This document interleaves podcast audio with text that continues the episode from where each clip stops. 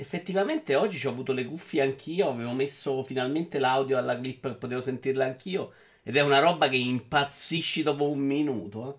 Posso essere molto d'accordo. Però oggi ve l'ho tolta poi, dai, non rompe i coglioni, Franzino, dai, su, sta buonino. Allora, scena, scena, scena, scena, video in diretta, ma ci siamo? Ci siamo, ma c'è questo sfondo. Qua, tacchete! Perché c'è la doppia immagine? Mm.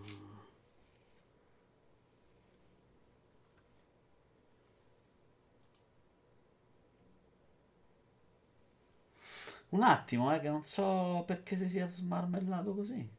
Ok. Questo doveva esserci. E se faccio questo, compare questo, giusto? Il video. Il video YouTube ricompare. E eh, è impazzito lui però, eh. Ciao Tommaso! allora, parliamo anche un po' di Lego dopo, eh. Visto che ho scoperto che sei un appassionato di Lego, ma mi hanno detto, Tommaso, che sei anche un appassionato di calcio, cioè non devi nascondere le tue passioni. No, è chiaramente colpa mia. Allora, passiamo ai ringraziamenti. Franz che si è abbonato nuovamente livello 1 per 25 mesi. Flautolenza corporea, benvenuto. C'hai un nick molto sospetto, ma voglio credere in te. Il grande Splash che si è abbonato per 26 mesi, ma anche Liopi che ha donato 2,50 euro dicendo così posso finalmente dire che i miei soldi sono spesi da un vero gentleman del popolo, che sarei me, e che si è iscritto su Discord oggi, è stato il benvenuto. Ma ringraziamo anche Sumapie e eh, K Sidnas 2075 che sono diventati follower. Poi abbiamo da salutare Just Papasmallas Uh, e Iaci, Grande Splash, Opez, Monaco, Flautolenza, France, questa sigla appena drammatizzato un neonato per sempre, giusto? Credo che sia la prima volta che riesco a beccarlo dall'inizio il Vito in diretta. Vito in diretta che, attenzione, ha una grandissima cosa, attenzione, eccolo! Questo lo lasciamo qua perché secondo me oggi ce la becchiamo in faccia. Poi chi ci abbiamo? Just, settimana scorsa ho scoperto che mia suocera non solo non gradisce Steve Carell, ma anche Will Ferrell. Quindi pensate a come soffriva mentre io e mia ragazza facciamo il binge watching della settima stagione di The Office. Madonna, The Office, quanto è bello. C'ho una voglia di riguardarmelo da capo. Uh, per la terza volta in due anni, tipo Brusim, ciao caro. Ciao Tommaso, l'abbiamo detto. Matto Smat, ciao, ciao zio Feliero. Zio Feliero, gioco a Ghost of Tsushima e penso a te. Perché cazzo quanto è più bello Valhalla di questa roba. Però magari all'inizio, poi ne parliamo. Grazie anche a Shar che si è abbonato per 36 mesi, quindi 3 anni Shar. Madonna. Ciao a VGA King, mm, Tolusezio, ciao e ho finito. Io ho finito di riguardarlo domenica scorsa e non potevo piangere davanti a tutti. Madonna, si piange per una stagione, tra l'altro, la roba triste di The Office. Diciamo sempre, non si piange per due puntate, si piange per 18 puntate. Va alla meglio di Tsushima, siamo molto d'accordo per quello che ho provato io al momento, zio. Allora, questa scrittina qua io la lascerei pure, la rimpiccioliamo un po' magari. Eh? Ta, così qualcuno lo sa. Tanto se vado nei trailer non si vede, vero? No, c'è. No, la possiamo anche lasciare in realtà. Allora, partiamo. Partiamo che abbiamo una scaletta super densa.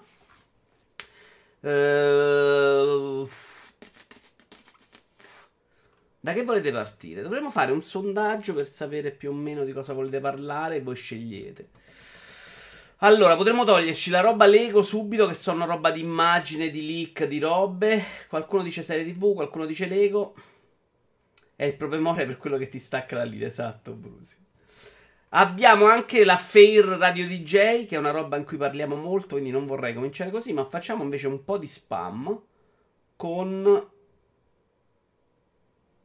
sovraimpressione apotropaica. Eh, adesso ce la andiamo a cercare però, Iaci, scusa, non è che facciamo della cultura qua che sicuramente c'è qualcuno che non lo sa cosa significa. Parliamo di un po' di figa, Franz, sai che cioè, posso parlare di Lego Già di videogiochi sono molto al limite. Non riesco neanche a copia incollare sta parola Yashi. Ma se devo parlare di figa, sono veramente l'ultima persona al mondo. Eh. Allora, Ctrl V.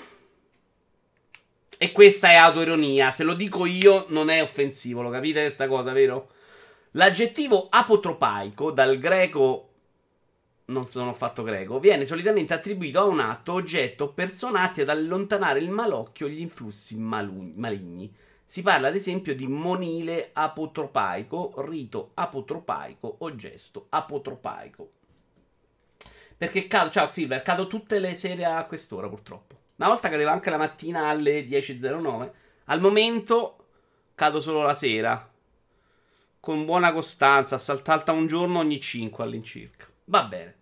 Purtroppo ringraziamo Fastweb per questo sempre perché gli voglio bene.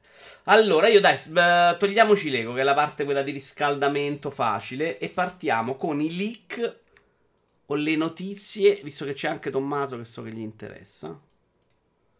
Su Lego Star Wars, che è la roba che interessa un botto a me. Qui ci sono i serie di 7, quelli grandi. Uh, però me lo devi scrivere qual è il browser, maledetto. Eccolo qua. Abbiamo, bravo Matto, è una di quelle, ma in realtà le notizie sull'anno sono incredibili perché di UCS abbiamo il 75308 che dovrebbe essere un rifacimento di R2D2. Ce n'era già stato uno, ce l'ho ed è molto carino. Ma ora è annunciato, non dovrebbe cadere. Vediamo, eh, se sta cosa la provo, la faccio tutte le sere. Poi abbiamo il 753009 che dovrebbe essere Republic Gunship, che è quello che ha vinto il sondaggio che fece la Lego. Poi abbiamo il 75313 che ormai pare sicuro che non sia un rifacimento della prima morte, della seconda morte nera, quella in costruzione, che però è la prima fatta da Lego storicamente UCS, ma dovrebbe essere una T a T 800 dollari.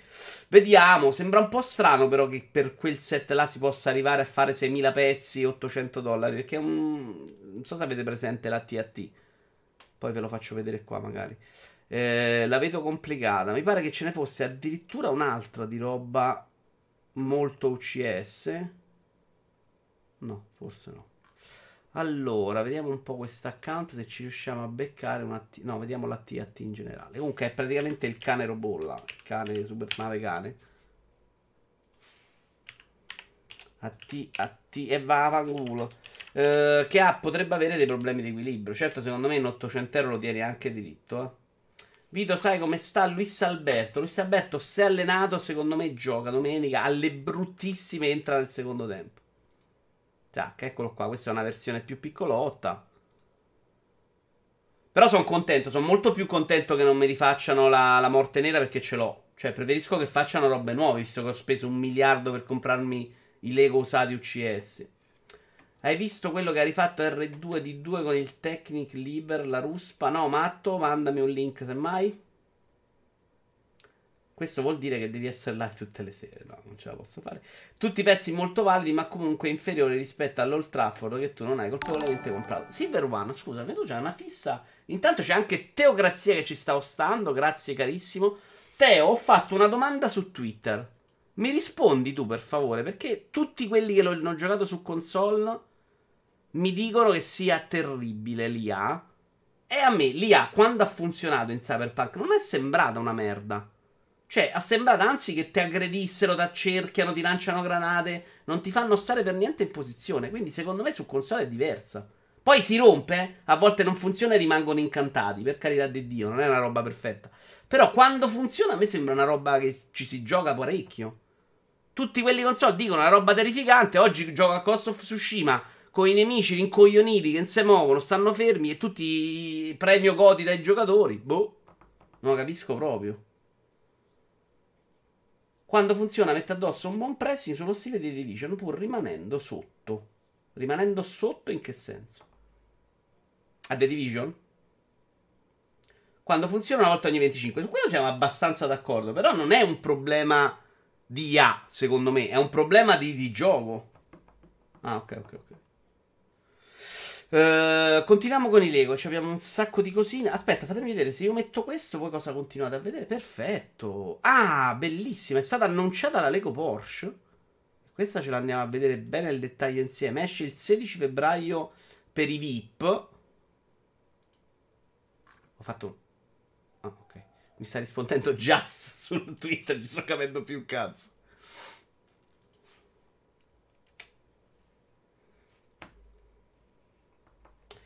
Eh, la Sony potrebbe anche fare da solo le mirabili avventure nella merda, tanto è capolavoro a prescindere. No, però mi stupisce perché com'è che Cyberpunk la, la vedono lì a e su, su Tsushima no? Oggi stavo su un ponte sospeso, sono all'inizio, e eh, dopo ne parliamo. Ma i nemici erano bloccati sotto che guardavano il muro. Cioè, una roba che è molto più fastidiosa di quello che trovi in Tsushima mediamente. Però quando lo vedi in Cyberpunk, scusatemi, quando lo vedi in Cyberpunk dice rotto il gioco. Eh, non dice niente, schifo. Questa è la Porsche 991, è la serie quella Creator Expert. Expert. Sono 1458 pezzi, quindi un po' più del solito, che di solito si aggira intorno ai 1000. Infatti costa 149 dollari che verranno convertiti in... Aspettate che lo vediamo sotto. Immagino 140 euro. Ah no, qua scrive solo i dollari. Vabbè, saranno 140-150 euro. Molto bella. Tra l'altro hanno fatto due versioni che è una roba che un po' mi infastidisce perché io poi ne scelgo una e i pezzi mi rimangono avanzano. Non lo fare, Teo, non lo fare. Dopo ne parliamo, ma non lo toccare proprio, secondo me. E sai che io balla ho fatto 60 ore, cioè sotto, secondo me, sotto sotto. Per la Porsche li do. È molto bella, secondo me. Stone 21 diceva che il muso non gli piaceva. Ma secondo me, tra l'altro, queste sono molto più belle quando le vedi nel complesso che se non le vedi nel dettaglio. Infatti, dopo ci andiamo a vedere magari il video. Guarda che bella dietro, tra l'altro. Se non ha troppe curve, riescono a fare molto bene le macchine Lego con questi pezzi. L'interno è più bello del solito rispetto a queste serie. Le ruote fanno cagare, però, perché le ruote non hanno fatto neanche i cerchietti. È venuta proprio un po' così. Non mi ricordo le altre, però. Però nel complesso, guarda, l'immagine è bella, la vedete? Dove la vediamo? Mi sembra che c'è il video, aspettate. In cui mi sbatto un... Credo che sia uscito un bel video, video, video, video che avevo messo, ma poi ho sostituito con l'immagine ufficiale. Eccola qua. Ciao Nickel. La vera domanda è perché hai preso Tsushima dopo, dopo ben due open world Ubisoft? Perché mi ha chiamato Stone, mi ha detto oh, l'ho trovato a 30. Ma eh, cioè, capisco molto di più Vala. Vala secondo me è una roba troppo compulsiva, ma le cose sue le fa sa fare ormai, eh. Invece il combattimento di Tsushima mi sta ammorbando proprio nei 10 minuti che ci ho giocato. Volevo farvela vedere un po' in piedi in movimento. Cioè sul tavolo da sola, ma non riesco a trovare. Vedi, qua sono le due versioni. Puoi montarla o così così. Però se monti questa qua, poi avanzano i pezzi. Probabilmente. Ciao C190. Le ruote ha ragione. Eccole qua. Non sono proprio eccezionali. Però bella. Io stasera mi piace un sacco. A me piacciono anche quando li ho montati. Il maggiolino e la 500. Comunque fanno bella figura una volta che le hai messe insieme. Ciao Paris. Quello insopportabile è eh, la, la, DB9. Come si chiama quella di James Bond? Quella secondo me hanno fatto una roba. Eccola qua. Madonna mia ragazzi, questa è una punizione divina. Cioè, questa è la roba veramente fuori di senso. Questa roba non l'avrebbero dovuta proprio far uscire. È proprio sbagliato. Completamente toppate le curve, completamente non riuscita. È un po' giocosa, ma questa è proprio brutta.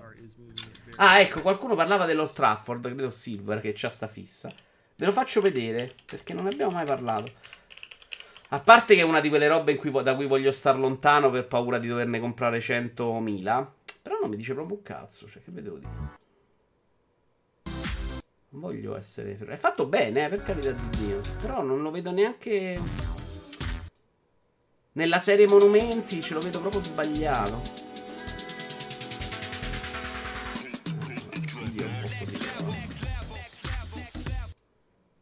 Poi non dite, eccolo qua. Dite che non sono meglio i video miei che si vede tutto per bene. L'avevamo visto. È bello, è bello, però non mi dà proprio una roba di, da, che mi piacerebbe averla. Ciao, monovolante. Ringrazio anche il signore, visto quanto spendo di Lego. L'anno scorso la spesa Lego. Ciao, Moragno! Minchia, da quanto tempo. La spesa Lego è stata. Qui lo dico, qui lo nego. 2500 euro circa. Io ho preso il bonsai, dice Full. Eh, bonsai mi piace un sacco, però non lo prendo perché devo contenere spese e spazio anche. Eh. C1 intanto si è abbonato con Prime, grazie mille. Quest'anno si punta a 3000. Io spererei di no. Fire dice il Colosseo stupendo. Uh, sai che anche a guardarlo No. Abbastanza deludente perché hanno dato un sacco di spazio in proporzione alla base. E da vedere la gente non rimane eccitata. Eh? Cioè, se vede la mia Torre Eiffel. Uh, tra l'altro, lo vediamo in acquisti di un certo livello. Aspettate. È bello, per carità, però per essere un set che costa così tanto, di 9000 pezzi, insomma, si poteva fare un po' meglio. Che sopra, dove sono i monumenti, il Taj Mahal. Questa è la mia stanza Lego. Taj Mahal, tra l'altro, devo spostare il Taj Mahal da qua perché c'è st'angolo fuori che è così. Da guardate che belle le macchine con gli stendoni. Io vorrei prendere la roba della NASA. Bella, e tra l'altro ho delle belle notizie per te, Matto, perché esce un altro set quest'anno. Eccolo qua, vedete, il Colosseo è bellino. Però dentro è così così, da montare, da rompimporcà, troppi pezzi, però vabbè. Quelle macchine in bilico oh, parano già uh, terra frantumi. No, no, ho fatto uno stand della ditta Versa, Moragno. Sto gran K. Sono fatti, c'ha dei stop che le fermano, non sono a rischio. Non scherziamo. E guarda quanto sono più belle esposte così. E vabbè, viene sto video montato per cosa. Non li ho messi su Etsy, no. Andiamo avanti, abbiamo da parlare anche della casa medievale, abbiamo un sacco di cose da cui parlare. Vediamo un po'. Abbiamo intanto ancora un rumor, che è quello che dicevamo, il Columbia della NASA. E qui il rumore è abbastanza... è più un leak. Non si è visto, non si sa, ma si parla di già del... non si parla del numero dei pezzi, ma si parla già di set da 199 euro a luglio 2021 e ci può stare. Tra l'altro lo shot grande ancora non l'hanno fatto, ne avevano fatto uno più piccolino un sacco d'anni fa quindi secondo me ci sta assolutamente bene in quella serie. Eh, comunque devi trovare la forza a fare il canale solo Lego perché quei video sono davvero molto... Sono i più visti di, della mia vita, senza ombra di dubbio, Just. Le recensioni Lego e io ho smesso di farli perché per me non è importante i numeri, è importante il rapporto che ho con il pubblico. E quindi quella roba, ma a un certo punto mi sono guardato negli occhi, ho detto, ma c'è gente che le fa un sacco meglio e non funziona. Cioè, non, non, è per me. Se guardo la roba figa come fa la gente, non funzionava. Dicevo anche cose molto più banali di altri. E quindi sti cazzi, poi io ve li porto qua, pazienza. I tuoi sono in italiano, li capisco. Questo è molto vero, guarda. Però i video più amati restano quelli del corso per videogiocatori. Ma non lo so, Moragno, se le, ri- le, ristampe, diciamo, quando li ho rimessi abbiano fatto molto. Guarda che ci sono dei video Lego che hanno fatto proprio il botto, eh. Il più visto in assoluto rimane quello di Sanremo di un anno. Secondo me ho indovinato il tempo. Andiamo avanti. L'altro rumor, che però non ha immagini, è il Titanic. E secondo me è possibile e potrebbe essere un set molto bello di quelli che potrei comprare. Il cuore Vito non ha i numeri, esatto, Moragno, esatto. Cioè andiamo a vedere invece questo Lego Ninjago City Garden, che, eh, di cui non me ne frega veramente niente, ma che tutto sommato è molto figo. Stanno facendo i modulari anche di Ninjago. E se vi piace Ninjago sono fighi perché li fanno. Ciao Real! Madonna Real, tu sarà un mese e mezzo, due che non ti fai vedere live. Eh? Senti che voce che ti rimprovero. Ma noi vogliamo un uomo del popolo come te, mica quei youtuber stupidini. Oggi la mia ragazza mi ha chiesto: Ma di quale corso parlano su Discord? E ho linkato il primo video del corso per videogiocatori professionisti. Tanta roba, tanta roba. L'ho superata, però tanta roba. Io sto per fare la cazzata all'X-Wing L'X-Wing UCS è uno di quelli più pezzotti. UCS è molto bello. Guardate che questi set di Ninjago sono belli. Sono assolutamente belli. L'unica volta in cui ero libero stavo streamando io. Tra l'altro ogni tanto ti vedo, sì, non ho salutato forse l'ultima volta. Eri tu e un altro po' di abruzzesi a parlare, a giocare a PES. Eh, pezzotto da 50 euro non ce l'ho in mente, un ragno. Comunque figo, figo. Modulari io, a me piacciono un casino. Cioè l'idea della città Lego mi piacerebbe un sacco.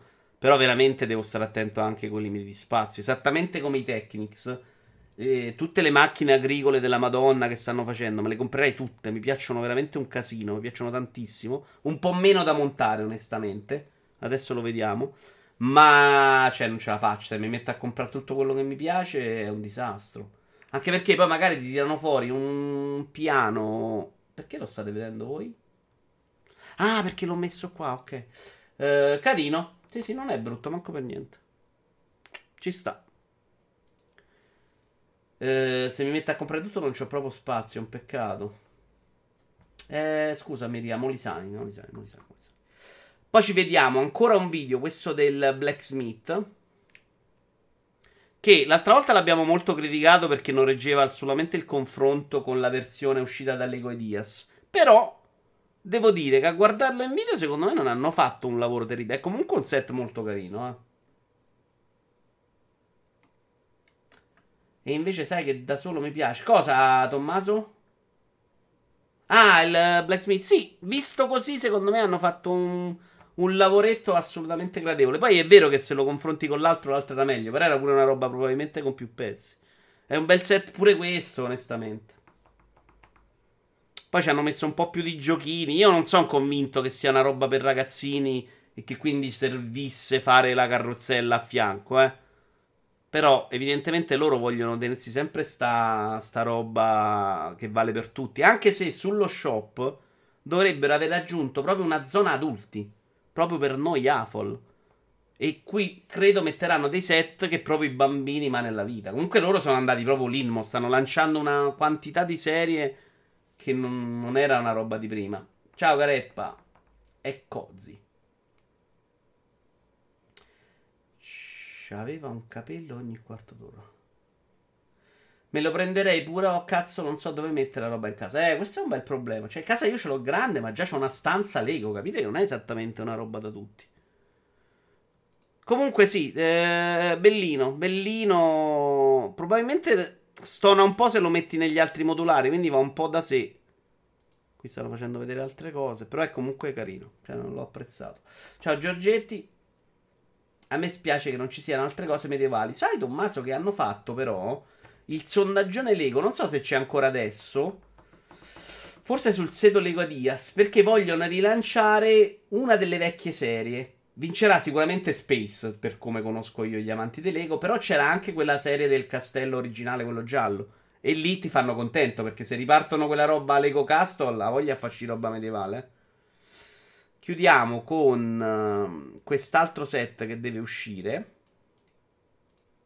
Che è invece il set di Winnie the Pooh. Questo credo però sia il progetto di... approvato da Lego Dias, non la roba Lego, non un leak. Credo sia quello che ha vinto, che ha preso i 10.000 voti. Voi non lo state vedendo, però adesso ci arriviamo. Carino, dai. Non lo comprerei mai, però carino. Però la voglio medievale realistica tipo in modolare di Lego City, non la robaccia di Lego City giocattolosa. Eh, modolari. No, non credo che uscirà mai allora Tommaso. Ma è meglio così non spendiamo soldi. Il mai, ormai il target principale del Lego non sono gli adulti. Eh, abbastanza. Non è dettissimo, ma credo che abbiano comunque una fetta grossa in questo momento degli adulti. Ma lo vedi anche dalla scelta dei set. Il NES è chiaramente una roba pensata per gli adulti. Però loro su quel set, che secondo me non è mai della vita per bambini, ci hanno giocato molto facendo uh, il giochino del televisore. Quindi per loro comunque deve essere una roba per ragazzini. Scena epica Lego Store, signore 50 anni con la moglie che si sceglieva la Land Rover e gli spiegava perché voleva quello. Pareva un bambino, ci sta, ci sta. 50 anni, eh, io ce n'ho 40, eh, non te crede che sia molto diverso. Quando sono andato a comprare il NES e il pianoforte con 600 quintali di buste c'era una fila della Madonna per i set di Mario, che pare stia andando bene perché hanno fatto 18 stagioni. Vabbè, abbiamo finito con i Lego. Vado a controllare con voi se c'è un leak dell'ultimo secondo e poi cominciamo a chiacchierare realmente. C'è questa cosa che non ho capito onestamente, questa battutona. La faccio vedere. La Mercedes costa 109.000. Che vuol dire il 500 battle pack per 3661, 109.793, 81, 109 dollari 793? Oh, vabbè. Uh, Marvel Advent Calendar, questo è Lego Dias. Qui c'è un'altra roba di faccette, sceme, cazzatine che stanno facendo, andando a rompere le palle anche un po' a fanco probabilmente. Eh. Perché tutti i brick i brichezza secondo me vanno, vanno contro fanco quantomeno in quel settore di minchiate. Sono belli anche gli elmetti piccolini, mini busti elmetti che sta facendo Stone 21, però non li prendo perché cioè, no, quelli me ne fanno mille. No, le bricchezze a me non piacciono, granché, devo essere onesto. Va bene, signori, direi che vi tolgo questo e cominciamo a chiacchierare. Ciao Vald. Uomo Ragno ti dice che al prezzo di quella macchina ti compri N confezione di quei kit. Ah, genio. Mi hanno invogliato a prendere altri Lego.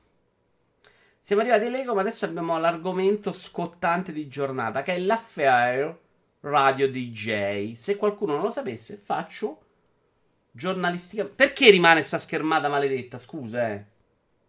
Eh, non so io, però, eh. Eh, vedi che scemo lui oggi. Ciao, Zannafix.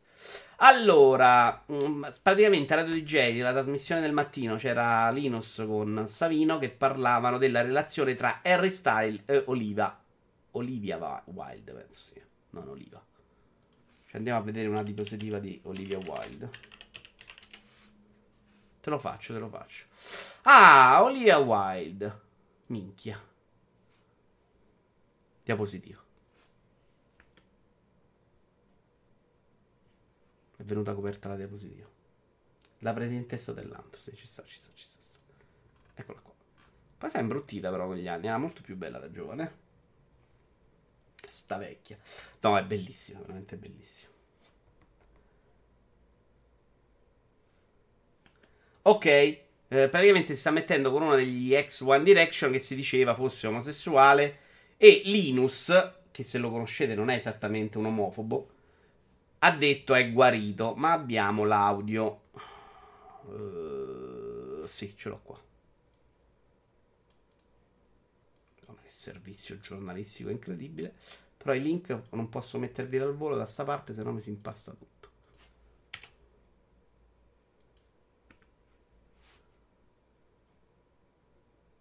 Che è guarito? Sto scherzando anche. Oh.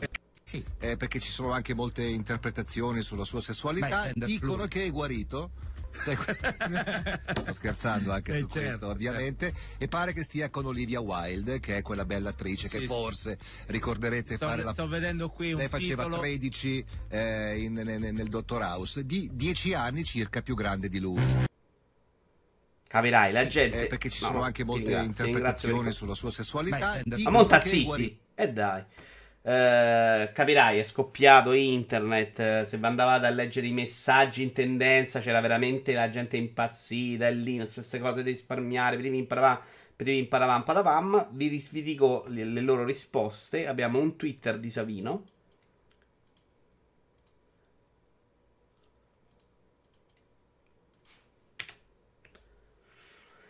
La battuta di stamattina su Harry Style voleva essere proprio satira sul pensiero ottuso, medievale e pericoloso che equipara l'omosessualità a una malattia. Chiedo scusa a quanti, non conoscendoci, hanno completamente travisato il senso delle nostre parole. Qui Savino in assoluta difesa della Madonna, cioè proprio assolutamente catenaccio.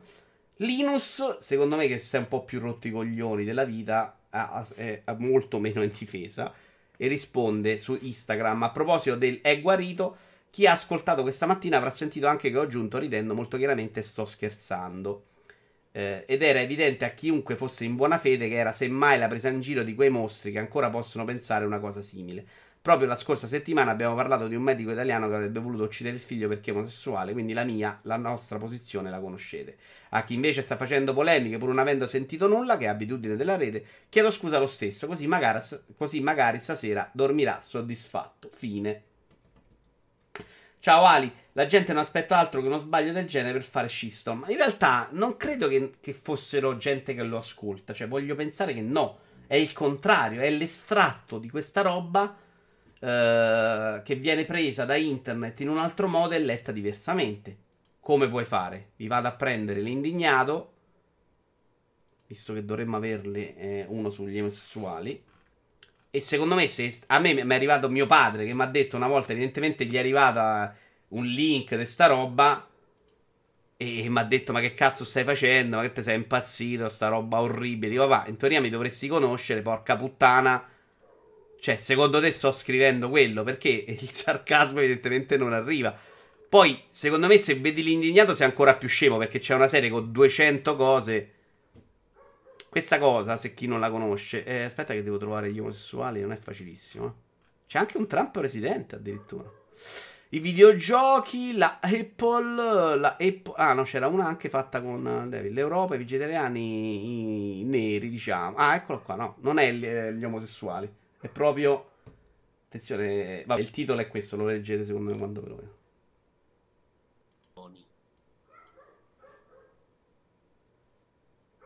Oggi sputerò sentenze sui ricchioni. L'uomo è fatto per andare con le donne, è la cosa più naturale del mondo come le madri che mangiano i loro piccoli. I froci sono un insulto Che alla santità della famiglia. Per millenni è andato tutto bene con il marito che ubriaco gonfiava la moglie di botte mentre lavava i piatti. Perché dobbiamo cambiare all'improvviso? Vogliono sposarsi adesso. Poi un giorno chissà, vorranno persino votare. Ah, possono votare già. Che schifo. La frocità è una malattia e come tale si può curare. Magari con l'Aulin funziona quasi con tutto. Che poi per me possono. Oh, Raiden, e litigherò con Twitch, che devo fare? È l'opposto. Dio buono, ma posso Però stare attento alle parole. figli non se ne parla. Come può Grazie, un comunque. bambino nel 2014 senza due genitori divorziati? Di una cosa sono sicuro. Meglio un figlio drogato che omosessuale. Però meglio frocio che come quello di boss. È matematica, eh, non lo dico io. Poi non ho mai capito. C'ho l'anello di Assassin's Creed addosso, non so quello perché. che ha le mestruazioni. Non ho niente contro i froci in realtà. Sono gli uomini che amano andare all'Ikea che dovrebbero picchiare fino alla morte. Cioè, anche questa cosa, secondo me, se la estrai. Però questa cosa, secondo me, serve. Cioè, io so, questa cosa non la facevo, ovviamente, solo per fare scemo. Secondo me è una critica a quelli. E io posso criticarlo così. Non è vero che Twitch deve bannare alla cieca. Cioè, è un errore. Come un errore lo scemo che prende il Linux su Radio J e non va bene niente non, se decontestalizzi. Vediamo anche Trump. Tra l'altro, YouTube lo lascia. Scusa, Twitch è più scemo. A parte che qua non mi si incula nessuno. Non Oggi sono indignato perché Trump è il nuovo presidente degli Stati Uniti. Non me la E ricordo. quindi, sta se ho capito bene, Madonna per legge non è più tenuta a farmi un pompino. Intanto, quelli che fanno i sondaggi dovrebbero cominciare a usare metodi un attimino più moderni del pendolino di Maurizio Mosca, che hanno pure un po' rotto il cazzo. Trump, per dirne una, vuole costruire un muro tra gli Stati Uniti e il Messico. Tanto come al solito di pagare l'IMU non se ne parla su sto muro. E poi già so che ci sarà da litigare tutto il tempo su chi deve votare piante estate. Sono sempre i potenti a comandare. Questi perché sono grandi elettori pensano di poter decidere più degli altri. E mica è democrazia questa. E che se uno è basso il suo voto non conta niente? Trump vuole chiudere gli Stati Uniti a tutti quelli di fede musulmana. Questi arrivano alla dogana e tu gli fai il test. Se esce musulmano, col cazzo che entri ciccio. E se esce pure che ti piace a risa, te possono sparare, così te impari. Trump vuole impedire la connessione internet ad alcune zone a forte rischio. Però poi questi devono tornare a farsi le pippe con la caprioglio. E non mi sembra corretto nel 2016. Non mi sembra. Trump sostiene che il riscaldamento globale sia solo un'invenzione dei media. E invece no, invece è tua moglie che alza troppo il riscaldamento di nascosto. E poi Trump è uno che non rispetta le donne, che le tratta come oggetti. E da quanto si dice in giro le paga pure meno di Berlusconi. Noi Trump ce l'abbiamo avuto per vent'anni, noi sappiamo di cosa stiamo parlando. È una fatica del cazzo sta lì tutto il tempo a parlare male di uno e poi votarlo tutte le volte. Certo, Hillary Clinton non era un granché, ma almeno non era Trump. Tipo quando te prendi a Conorrea e sei contento perché almeno non è ADS. La Caprioglio è ovvio vecchio, è come la Ferrilli, Iaci, non riesco a superarla assolutamente. Cioè, è nata la mia vita. Allora, ma io sono d'accordissimo con te, ne ho parlato tantissimo di sta cosa, però bannano formalmente le parole con la N e la F anche chi le usa in chat dal 22 gennaio. Però io l'ho messa nel video e non l'ho neanche usata. Però ci stavo. Se mi bannano, bannano 24 ore, Raiden, sì, non di più. Mi hanno bannato anche per Sanremo una volta. Dovrei aver superato lo strike, quindi secondo me ne ho ancora tre adesso. Critica al pendolino di Maurizio Mosca, sento Mottura soffrire. A me quella roba non è mai piaciuta un cazzo. Immanuel Cazzo non può dire il titolo di una sua canzone per colpa dell'F word, figurati il testo. Però sta roba è delirante, siete d'accordo che andrebbe giudicato caso per caso? Eh, il discorso stand-up comedy, ironia è decaduto su Twitch. Sì, loro la risolvono probabilmente in modo molto più entranchant, cioè vediamo tutto così ci vediamo polemiche, però è un modo molto stupido di gestire la cosa. Uh, Chris Tazzo ha fatto il suo dovere, benvenuto. Comunque bello che ora si deve censurare FAC, ma poi dico a qualsiasi bambino che sono americana e mi riempiono di parolacce. Perfetto, Alibi, complimenti. Mi dispiace. Va bene, leviamo questa cosa. Comunque sì, su- eh, no, volevo farvi vedere i commenti, però devo rimettere il video. Cioè, lì sotto c'è gente che ti dice stronzo, razzista, non hai capito un cazzo. C'è anche qualcuno che capisce, onestamente, però so cose che capitano nella vita, ma che dobbiamo fare? Non, non ne usciremo mai. Eh, voi cosa ne pensate sull'affare news? Perché io sapete che in realtà sono molto, uno che dice molto che bisogna stare attenti e che non sia un dramma questa particolare attenzione che va invece usata in questi tempi difficili, in questi tempi dove anzi difficili, dove la sensibilità è maggiore e credo che questa sensibilità sia maggiore e che le persone normali tutto il più non hanno avuto nessun dramma, cioè nessuna mia libertà è stata particolarmente inficiata dal fatto che bisogna essere un attimino più attenti a quello che si dice e che si fa, perché quella battuta di Linus qualche, in un altro caso, in un altro contesto può essere usata anche in un modo diverso e può dar fastidio a delle persone, quindi se puoi evitare eviti, però secondo me, almeno come l'ho percepita subito io la prima volta che l'ho ascoltata, ancora prima di sapere della polemica, era proprio l'opposto, era usare quella roba per dare dal deficiente a chi pensa che uno debba guarire dall'omosessualità. E quel caso, secondo me, se, se, privi anche quello, non rimane niente, rimane il vuoto. Se privi Linus del suo pensiero sull'argomento, se non lo fai spiegare, se devi semplicemente non dire una cosa, facciamo come quelli che prendono via col vento, lo nascondono, lo tolgono dai siti perché ci sta il razzismo. Quando secondo me dovresti mettere un bel disclaimer avanti per dire che c'era il razzismo, lo trattavamo male, lo, lo mettevamo in scena ancora peggio, ma oggi siamo migliorati, ma oggi dobbiamo migliorare. Non, I problemi non si eliminano facendo finta che non esistono, cazzarola. Ed è un po' invece quello che si tende a fare. E, e capisco che per Facebook, YouTube e questi sia molto complicato da gestire, però i soldi dietro ci stanno. Secondo me è un lavoro per andare poi a visionare caso per caso e rispondere dell'argomento ci deve essere, non può essere casuale.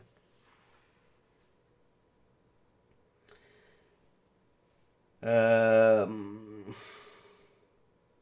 Grazie Vito Ivara mi ha intristito la serata. Al giorno d'oggi come te muovi pessi una merda. Twitch risolve tagliando i piedi, assolutamente.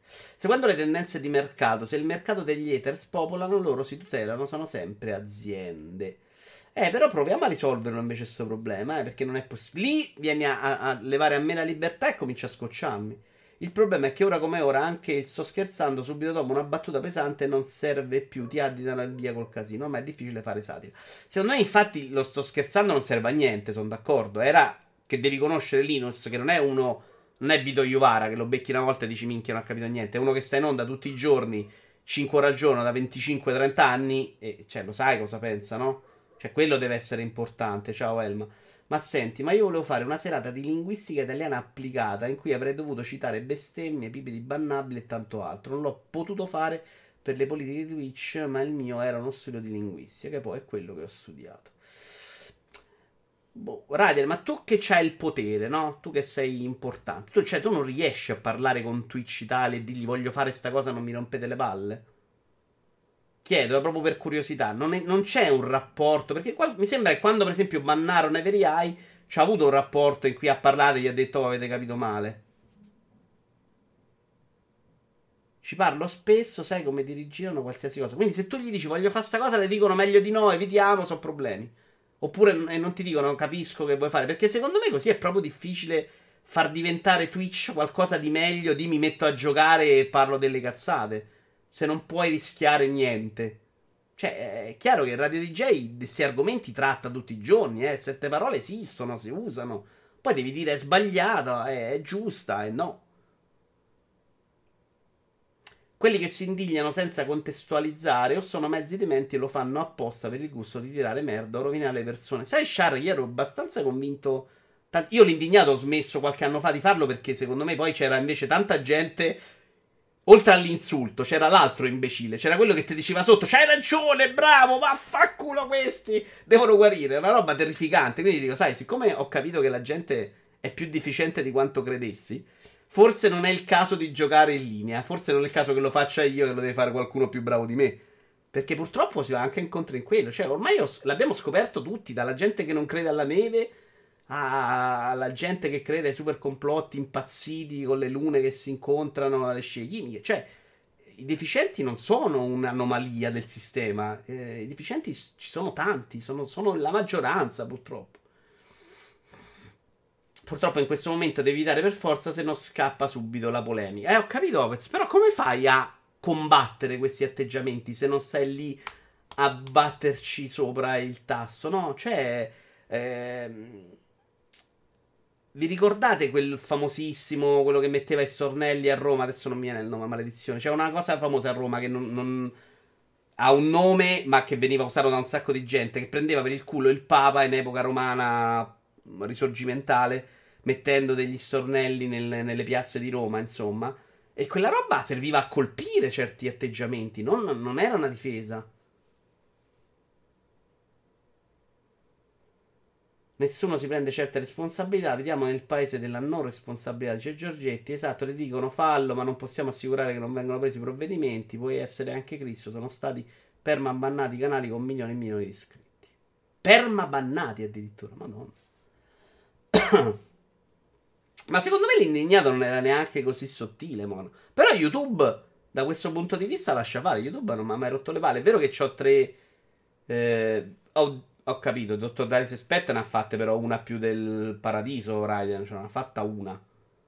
Intanto è andato con una telecamera nei cessi, mi ricordo proprio in diretta qualcosa, cioè veramente non è, puoi neanche essere, se c'hai milioni di iscritti, uno che fa della roba normalissima. Cioè, secondo me già lì era molto al limite, tante devo più vedere, eh. Ne ha fatte 180. Cioè, chiaro che un limite te lo devi porre, ci deve essere anche contestualizzato quello che fai, come te lo fai e se te lo puoi permettere o no. Ci sono state fin troppe persone che hanno usato questa scusa per fare gli insulti gratuiti. Come ha detto Vito, giustamente è anche una cosa di dover conoscere il personaggio che parla. Facendo il gioco di telefono, il vero sentimento uh, si perde, rimane il messaggio tizio ha detto tot. Eh, quello è un po' vero, sì. Credo sia proprio difficile per Twitch per questo motivo. Cioè, poi starà a stabilire se Vito Iovara è un cretino o Vito Iovara è uno che sta cercando di attaccare quelle cose è molto complicato. Secondo me Twitch dovrebbe avere la possibilità di creare live per adulti dove sono concesse battute di più come gli stand-up comedy e tematiche più critiche. Mm. E come lo blocchi però agli utenti? Cioè deve essere maggiorenne l'utente? Ci sono, basta flaggare la live come solo per adulti, puoi mostrare il cazzo ma non dire NF. Tra l'altro non lo sapevo questa cosa. Posso mostrare il caso e metto solo per adulti, right? Ragazzi, il prossimo show, Vito Spene. Il problema è che Twitch dovrebbe far man- Ma fa quella veramente hanno bloccato. Ma che cazzo è? Cioè, capisco la N, la parola con la N, ma quella con la F la capisco meno. Il problema è che Twitch dovrebbe far andare in onda più o meno qualsiasi cosa si voglia. Poi, se qualcuno si becca te, non ci sono cazzi suoi. Eh, però, Giorgetti, qui si parla sempre di. Avete visto quello che è successo con TikTok? Eh, cioè, no. Poi vai a rattoppare. Secondo me un controllo ci deve essere. Però, magari. Come fai? Non lo so. Avete idee? Non lo so proprio. Frosino. Il culo l'abbiamo già visto. È vero, però non era voluto quello. Mentre qui si parla proprio di uno show matto costruito intorno alla gitocontrografia del mio pene. Pene si può dire, no?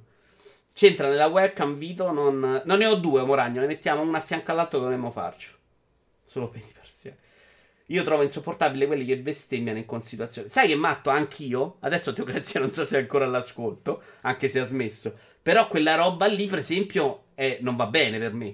Per me quella è una roba che devi combattere. Cioè, secondo me, il programma Twitch deve essere più o meno quello che passa alla televisione. La televisione oggi la parolaccia la passa, non passa la parola con la N per tanti motivi che bisogna stare un po' più attenti. A parte se non fanno vedere film degli anni Ottanta, e qui è buono tutto.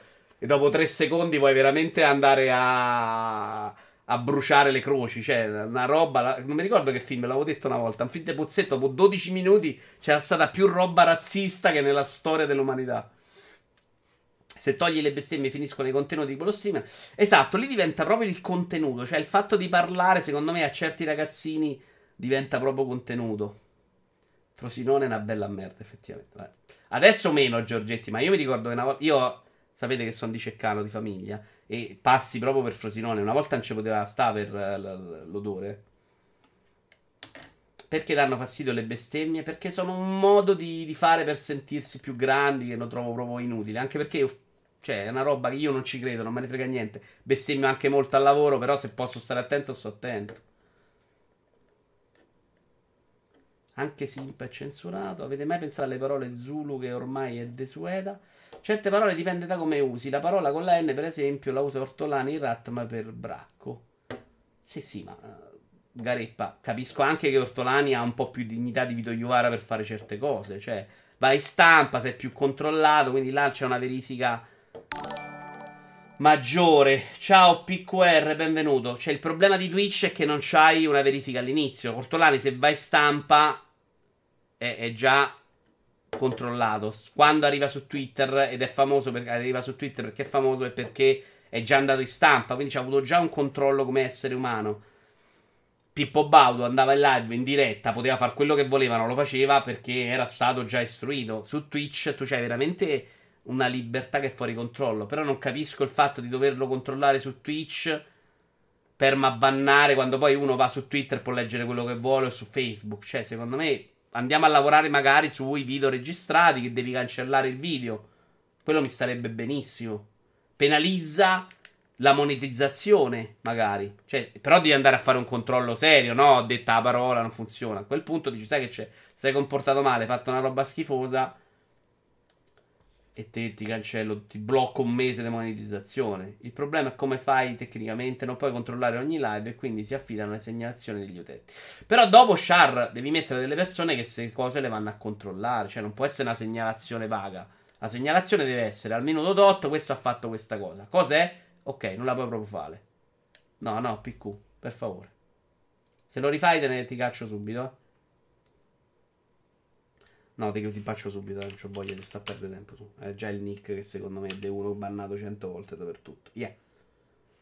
Allora, sono un po' lento. P, Q, R, C. No, banna lo so, ti ringrazio. Q, Dick. Eh, mi serve qualche moderatore però in chat, ragazzi. Prima o poi dovremmo farlo. E quante persone ci vorrebbero? Sì, Ciara, sono d'accordo. Eh. Ci sta. Eh, no, lo, lo capisco anche che da parte loro sia molto complicata. Comunque alle 22.09 no, non bestemmierò perché ormai mi sono fatta una ragione. Mm, Ma perché quelle che fanno i rumori col microfono diventano oh, riconducibili a rumori mezzo sessuali? No, non è detto, matto. L'ASMR dici tu. Tra l'altro, a me quella roba invece delle live con la gente che mette le zinne in bella mostra invece dà molto fastidio. Ma non perché non mi piacciono le zinne, perché invece è proprio una roba che trasforma una cosa bella come Twitch in un'altra cosa che dovrebbe stare da un'altra parte. Lo dico veramente in un altro senso. Cioè, quella roba lì che vedo un sacco di streamer che stanno lì col toppino con la telecamera sopra, che messa proprio sopra per quel motivo. Ed è una roba delirante, dai.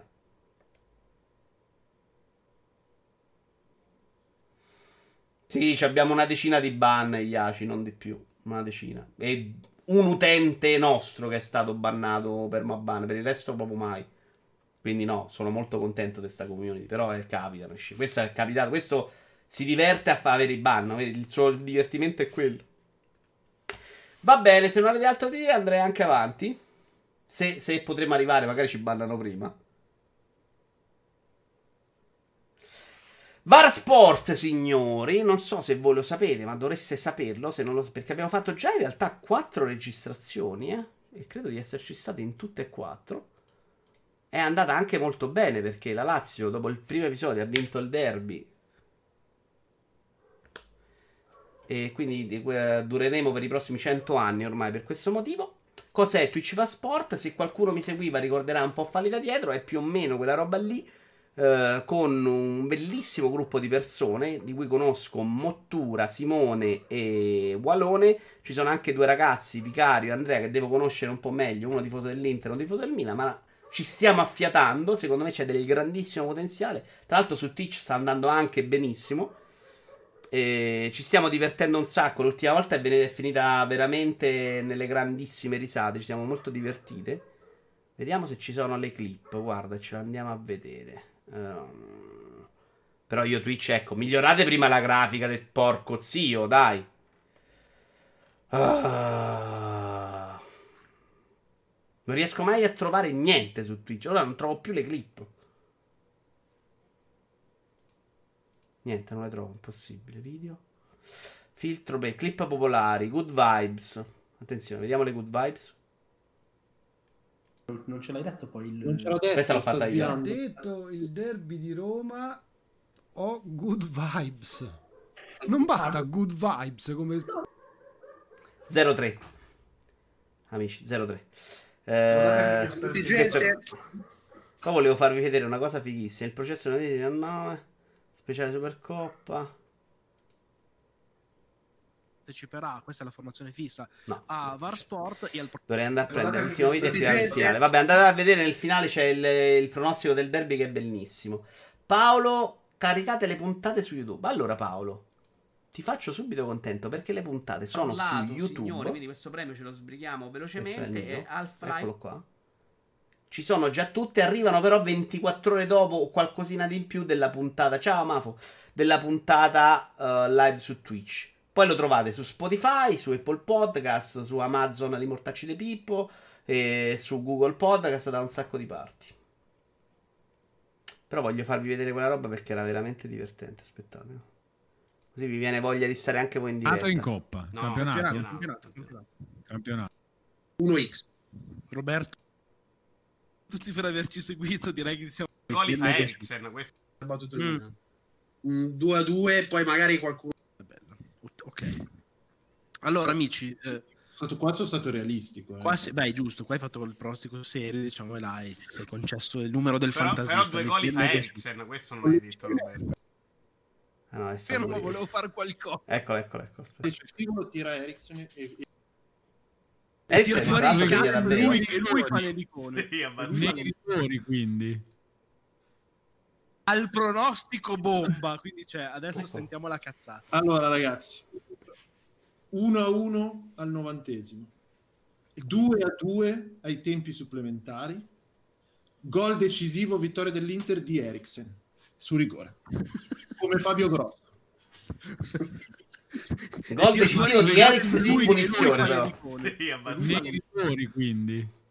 E, e- e esultando va a tirare uno sberlone a Conte, poi lascia l'Inter. No, no, fa il gol di, di, di, Via, di- di Eriksen non ai rigori, non ai rigori, giusto. Fa ri- rigore, ma eh, vince ai Rigore nella rigore? partita o rigore due a- tra i No, rigori? no, no, 2 a 2.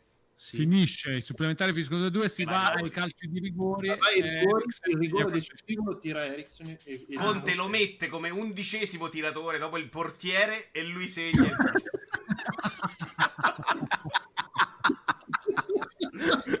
No, tira anche un rigore Conte, tra l'altro. Chiede una delega per tirarlo su. Quindi dodicesimo Gli dicono, gli dicono, so, no, gli dicono no, tu non puoi, deve tirarlo lui prima di tirarlo tu. Telefona E da Fonseca allora- che gli dice vai allora fai- invece puoi tirarlo anche tu.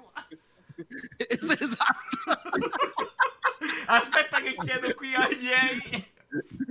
Il dirigente della Roma esonerato che ha trovato nel frattempo un posto all'Inter che dice non si paga ma volevo, non pagano ma volevo fare qualcosa.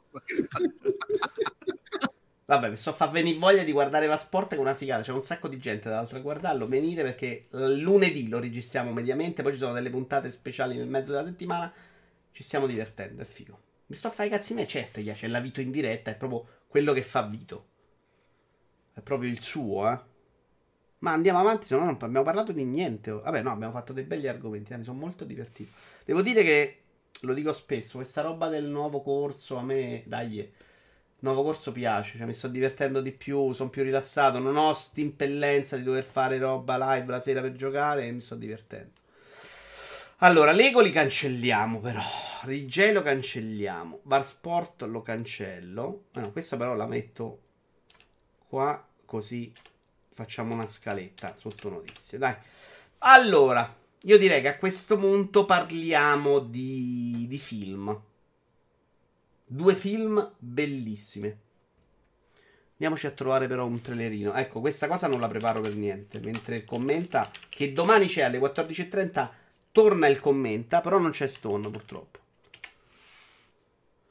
Uh, official trailer Netflix, eccolo qua, ve lo metto. Tac, tac. Questo si chiama Cuba e il cameraman. phones weren't invented. And I was in my early 20s.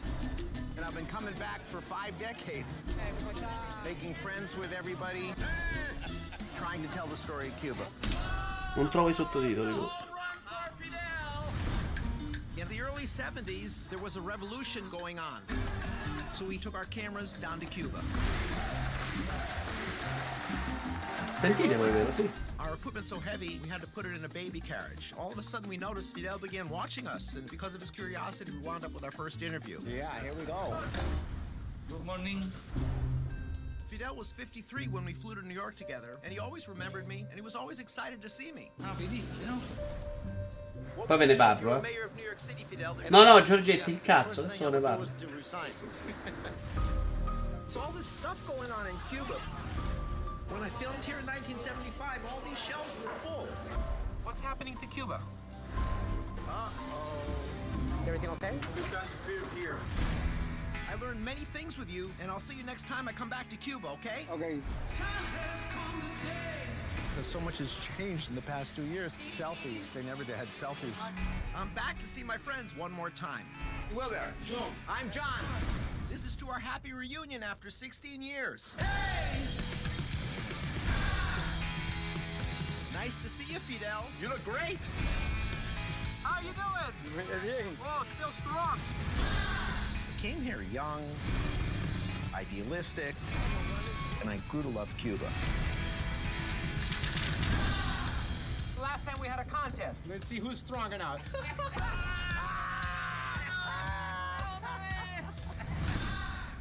I vecchi sono la cosa che mi è piaciuta in assoluto. Più ho pianto come un pazzo. Ciao Lux, grazie. Sei abbonato per 5 mesi. Allora, YouTube. Eh, di che parla? Oi, Macca, è diventato un canale. No, Macca, stiamo facendo tutto un discorso sull'attenzione adesso, per favore. Ehm, Sai che bello portare l'equipaggiamento in carrozzina, dice Ali. Allora, in realtà nasce proprio tutto da là. Praticamente lui era un giornalista che viene notato da Fidel Castro, perché è un americano, viene notato da Fidel Castro perché sta portando l'attrezzatura, è un freelance, quindi un poraccio, molto giovane, perché porta questa attrezzatura uh, su sta carrozzina, riesce a ottenere un'intervista e addirittura torna in aereo in America sul volo d'aereo di Fidel Castro, quindi lui ottiene una certa importanza. A partire da quello lui torna più volte a Cuba eh, nel corso degli anni e va ad incontrare delle persone. Incontra, per esempio, una ragazzina che ha intervistato la prima volta, sti tre vecchi che, che vede tutte le volte, tutta la famiglia di questi tre vecchi che arrivano alla fine a 500 anni. Eh, poi incontra un tizio che sta in galera, che gli fa da guida all'inizio. Insomma, è più Fidel Castro nelle varie occasioni. Ciao, Nickets. Eh, e mentre torna, tu riesci a vedere proprio i cambiamenti di Cuba. Cioè, tu vedi chiaramente almeno tre Cuba qua. La prima, che è quella della rivoluzione, che è quella che si trova, in cui si trova lui la prima volta. Poi c'è quella dei soldi della Russia, che sono evidenti, c'è un benessere, ci sono i scaffali pieni. Poi ci torna quando i soldi della Russia cade il muro di Berlino, i soldi della Russia non arrivano più. E ci sono i vecchi che stanno veramente disperati perché gli hanno rubato gli animali che usavano per arare il terreno eh, per mangiarsi la gente la carne, va a un bancone di questo paesino a chiedergli da quanto non va arriva la carne da vendere e quella si mette proprio a ridere come questa carne è una roba invisibile. Eh, vede la ragazzina che a 14 anni, lei vuole fare l'infermiera a 14 anni, adesso non vorrei spoilerare troppo, a 14 anni comunque rimane incinta, poi fin- deve scappare in America perché non hanno l'acqua potabile dentro casa, vede l'evoluzione dell'altra persona, secondo me la progressione di Cuba che finisce con la Cuba di oggi, che è quella piena dei turisti in giro che cerca dei wifi, tutte le case rifatte, è strepitosa per me come raccontato. C'è una bella progressione, dura pure parecchio il documentario, secondo me molto oltre le due ore. Eh, e in più ci sono gli intervalli con Fidel Castro, lui riesce a incontrarlo diverse volte, un po' perché erano diventati amici. Vede anche come cambia, secondo me, Fidel Castro. Nel momento super sicuro di sé in cui va in America, parla bene l'inglese, lì c'ha un libro sul comodino, dice devo imparare l'inglese al momento in cui l'inglese non lo capisce più perché si è rotto proprio i coglioni, al momento in cui è sfatto in faccia oppure fa più fatica a trovarlo perché non arrivano i soldi della Russia e c'è disperazione a Cuba. Pensa se ti avesse notato qualcuno a Tokyo. Vito. Eh, esatto, magari il, l'imperatore avremmo fatto i soldi, Mac. Ciao Davia, ma noi arriviamo sempre troppo presto, Mac. Cioè, io veramente tanto, tanto, tanto troppo presto. Vabbè. Comunque un documentario bellissimo. L'ho preso una notte che non dormivo, un po' per vederlo così. L'ho trovato eccezionale. Proprio. E ho pianto, eh. Sui vecchi a un certo punto succede una cosa. Ho pianto veramente un deficiente. Ma non ce la facevo più, stavo impazzendo.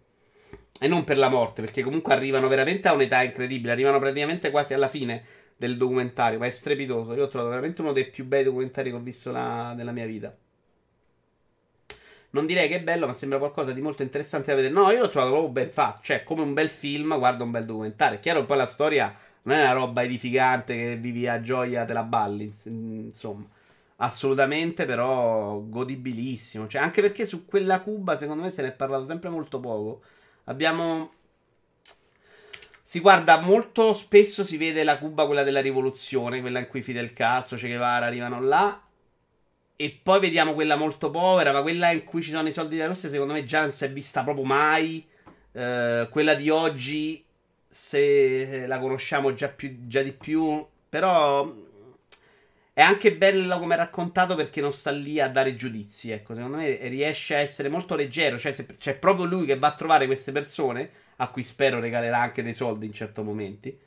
Solo una volta fa vedere chiaramente che, che gli dà una cosa ad uno ed è un momento bellissimo. Se non esistesse il Game Pass lo vedrei. Eh, ma eh, Netflix però è quella roba lì, eh. Ci trovi anche delle robe bellissime. Sono andato l'altro giorno, mi ha cominciato a segnalare dei documentari fighi e c'erano questo e un altro paio che guardo molto volentieri. Il problema di Netflix, secondo me, spesso, e non è un problema del Game Pass, per esempio, è proprio l'algoritmo che non ti segnala delle robe fighe a volte. Eh, vi voglio parlare sempre di film. Un'altra roba di Netflix che è White Boy Rick, di cui non avevo sentito mai parlare, però c'è un attore molto famoso. Vediamo se c'è il trailer italiano. Eh, l'ho scoperto così, sempre quella nota, la stessa notte li ho guardati tra l'altro, eh. quindi ho fatto le 5 di mattina. Cocaine, la vera storia di White Boy Rick, eh, quello l'hanno cambiato in italiano ovviamente. Ma perché resti, papà? Eh? A Detroit. Bello mio, il leone non lascia il Serengeti. E poi questo sarà il nostro anno, me lo sento. Lo sapete chi è mio padre, vero? E che cosa vende? Sì, è Che quel non si morto di vede? fame. Com'è che ti chiami? Perché state vedendo il processo di lunedì, cioè non so assolutamente cosa ci azzecchi. Eh, però oggi è proprio rincoglionito più del solito, scusa. eh.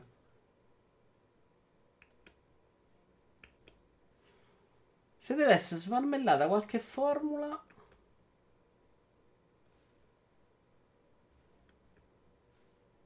Ah, ok, no, so forse sono scemo io. Ok, chiedo scusa, ve lo rimetto dall'inizio. Eh, lui chi è? Matthew McGonaghy, no? No, no, ma avevo proprio sbagliato io Ma perché la resti, papà? Eh? A Detroit. Bello mio, il leone non lascia il Serengeti. E poi questo sarà il nostro anno, me lo sento. Lo sapete chi è mio padre, vero? E che cosa vende? Sì, è quel morto di fame. Matthew? McConaughey. Rick. Cazzo Va bene, White Boy Rick. Vieni allo skate and roll qualche volta, ma cambiati. Pare che hai rapinato un negozio dell'usato. Sei bravo, Rick. Se vuoi spingere la roba, vieni da me. Se mio padre la trova, mi rompe il culo. Ti ci invischierai troppo e non ti faranno uscire. A me è piaciuto molto, anche a me. Adesso ci arriviamo. Il titolo mi fa veramente cagare comunque il titolo italiano. Quando ti ho guardato, ho capito che la tua vita era più grandiosa della mia. Guardaci, papà! Guarda come viviamo! Pensiamo in grande! Noi possiamo farlo! Ci diamo una sistemata e saremo di nuovo una famiglia! Che ne dici? Netflix mi ha appena consigliato i Unis. C'è un chiaro problema di. Allora, in italiano l'opera di Francesca si chiama Cocaine, la vera storia di White Boy Rick. Tu crederesti che un ragazzino di 15 anni lavorava per il governo federale? Ma è la verità? Allora, dal 7 marzo al cinema, quindi è uscito, mi sa, direttamente su Netflix questo. Non so se è vecchio. Proprio non avevo mai sentito parlare completamente. Ci Eh, sono squadre ricche e ci sono squadre povere. film della Poi vita, ci sono- Moneyball, uno dei film che adoro di più, però continui a fare cose che mi sta irritando oggi. Ultimamente sta facendo tanti film con le droghe. Allora, eh, film tratto da una storia vera che mi ha fatto lo stesso effetto di quello con la ragazza di colore. Cioè, film bellissimo, ma volevo non averlo visto nella mia vita perché è una storia terribile. Questo meno da vedere. Come si chiama? Precious. che vi lo consiglio di guardarlo, ma vi consiglio di non guardarlo mai nella vita. Un po' come il coso delle lucciole di Studio Ghibli o l'ade di biciclette. Eh, adesso si può vedere questa immagine. Il film è bellissimo. Praticamente c'è questa storia di una famiglia disadattata, come al solito, dei Detroit. C'è il padre che vende armi sotto banco, quindi c'è la polizia che un po' lo ricatta. eh, L'FBI soprattutto. E c'è questo ragazzino che quando parte il film è proprio un ragazzino scemotto, scemo. E mentre la sorella è già una mezza cocanomane che sta con un uomo di colore e scappa di casa. Lui viene avvicinato dall'FBI per eh, fare il finto spacciatore, per andare a comprare delle cose perché gli serve come informatore dell'FBI, anche se in modo un po' distaccato. Eh, finché non fa la spiata, arrestano tutti. Però successivamente questo ragazzino che è cresciuto vuole vivere in grande, ha conosciuto un po' di soldi e si mette a spacciare veramente lui. E quindi dopo viene, viene beccato, sto riassumendo la storia vera più che il film, viene beccato e si fa, è, è uscito da galera tipo 5 minuti fa, cioè si fa 40 anni di galera per 650 grammi di cocaina, che è il limite di quello stato. In realtà poi tutti, perché poi l'FBI ovviamente nega il coinvolgimento, quindi non riescono a tirarlo fuori, gli fanno fare un'altra spiata ma non lo tirano fuori. Eh, quelli che ha, che ha incastrato lui all'inizio escono di prigione. Quelli corrotti che incassa dopo escono di prigione prima di lui e lui rimane questi 30 anni in galera da quando ha 14 anni. Nel frattempo muore il nonno e la nonna. Però il film racconta un po' più la vita familiare ed è una, una storia molto cruda, molto dura, molto presa sui denti, insomma. E sono quei film che a me piacciono molto, ma ne esco distrutto assolutamente fisicamente. Cioè, una roba che mi toglie. Eh, mi toglie veramente il fiato. Looks like parla di un audio post di coda. Non ve ne parlo perché è un momento forte e ve lo dovete vedere assolutamente. Hai visto The Irishman? No, non, Irishman no. Quasi peggio di Cookie. Eh, sono quelle storie là. eh. Poi forse lui l'hanno costruito un po' troppo ragazzino per bene dalla faccia. Cioè, io mi immagino che il personaggio reale sia tutt'altro che quella roba lì. Anche per come poi si svolgono le cose nel film. Qui l'hanno ovviamente ripulito, lo fanno sembrare un bambino per bene. Però è molto bello anche il rapporto padre-figlio. Nonostante abbia degli scontri duri all'interno del film, secondo me è- il rapporto funziona molto bene. Funziona anche molto bene il rapporto del padre con la sorella che è perduta e che poi riescono in parte a recuperare. Lui ha- nasce a, la storia nasce che lui ha 14 anni, mi pare, sì, sì. E arriva più o meno a 16-17 perché l'arco narrativo sono 2-3 anni. Luke è vivo e ti batte anche a PES probabilmente. Lo restano da giovane, 16-17, quando alla fine dell'arco narrativo del film. The Irishman, qual è? Andiamoci a vedere il trailer. Comunque ve lo consiglio, mi è piaciuto un sacco. È lunghetto, anche questo l'ho visto in due sessioni. Eh, Ah no, The Irishman è una merda. No, no, no, madonna, matto, è terribile. Frank Sheeran. I saying that right? Yeah, you said right. È quello di Scorsese di Netflix. No, madonna, sì, l'ho visto, l'ho trovato inguardabile. Madonna. Sembra la parodia di un film eh, di gangster americano di, di altri tempi. Cioè, job. con loro che fanno i giovani che non si muovono proprio per l'artrite. Si vede, ci sono un paio di scene di scazzottate in cui loro sono fatti i giovani. Sono terribili. Secondo me messa in scena molto male. Con un ritmo di un film che dura tre ore senza alcun motivo esageratamente sbagliato. E alla fine sto film non dice proprio niente. Non è un capolavoro, ma la perdano altri. Io è proprio una roba che invece che non voglio vedere nella vita. È chiaro che c'è roba peggio, Bruce. Però per me sta roba non ha proprio nessun senso. Considerato chi c'era dentro, tutto sbagliato. Back then, there was nobody in this country who didn't know who Jimmy Hoffa ecco. was. La scena dove devono pestare il macellaio fa troppo brutto per la faccia giovane, ma le movenze sono un po' anziane. Esatto, cioè, ma perché? Si vede proprio che stanno picchiando dei vecchi. Ancora no, Mac, ancora no. Ero uscito ieri, ieri ho fatto Rincast, oggi sto facendo questo, quindi devo dire che sto giocando poco come mai nella mia vita in questo periodo. Che non vuol dire zero, però molto poco. Vabbè, comunque io a me l'ho trovato proprio insignificante questo film. Proprio male, male, male, male per me. Tanto dopo parliamo. Anzi, parliamo subito di WandaVision, visto che dobbiamo arrivare allo scontro. La serie TV Fargo ho visto, non mi ricordo quante stagioni. Piaciuta la prima, tranne il finale. Piaciuta la seconda, forse poco, e la tre un sacco. E la quarta è quella storica, perché la quarta l'ho pure iniziata su Sky, ma devo vederla ancora.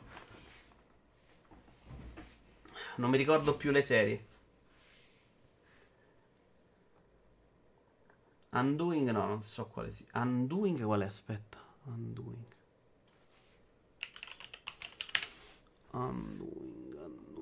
Ah, no, no, no, su Sky, no. Purtroppo Sky io ce l'ho solo con l'account di mia madre. Sky Go. E quindi ho capito qual è. Ehm, devo vederla su iPad, non è che ho tanta voglia.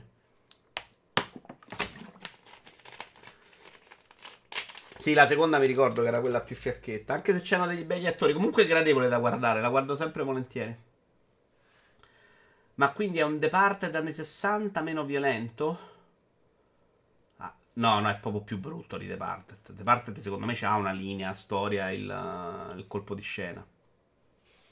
Fargo il film l'ho recuperato da adulto. Un sacco di roba l'ho recuperata da grande. Andiamo a litigare su WandaVision, che dite? Perché sono sicuro che tra di voi eh, c'è qualcuno che lo trova. Io ho visto tre puntate, non la quarta che è uscita adesso. Sono dispostissimo a ritrattare nel corso del tempo. Ma ora vi spiego dopo il trailer perché per me è una roba che al momento non, proprio no. No, no, ma tanto non spoileriamo, eh, Monaco assolutamente, non figura. WandaVision trailer. Fantavicio o peggio di Fantavicio. Uh, c'è questo che non so se sia un trailer giusto. Vediamo. Questo è un. Vabbè, tanto. We now have first person intel from inside the Westview anomaly. What are we looking at here? Is it an alternate Eh, reality, time po'. travel, It's a sitcom. starring two Avengers? It's a working theory. Life moves Beh, l'idea secondo me è anche molto bella, cioè quella di prendere eh, una roba completamente fuori contesto. Ciao Pirtunz, quarta puntata appena vista, io devo ancora vederla.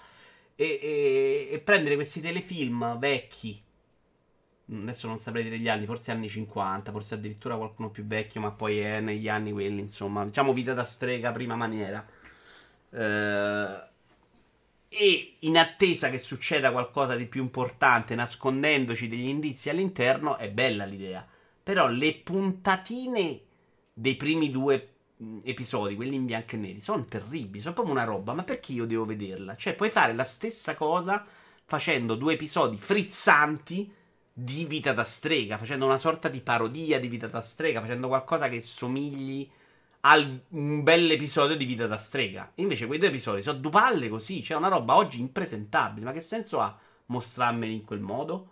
Il terzo episodio già è un po' più scemo, più folle e succedono più cose e si comincia a intravedere il senso. Ma i, primi, i primi due episodi mai nella vita, cioè ma perché devo sprecare il mio tempo così? Si poteva scrivere in modo assolutamente più divertente, secondo me.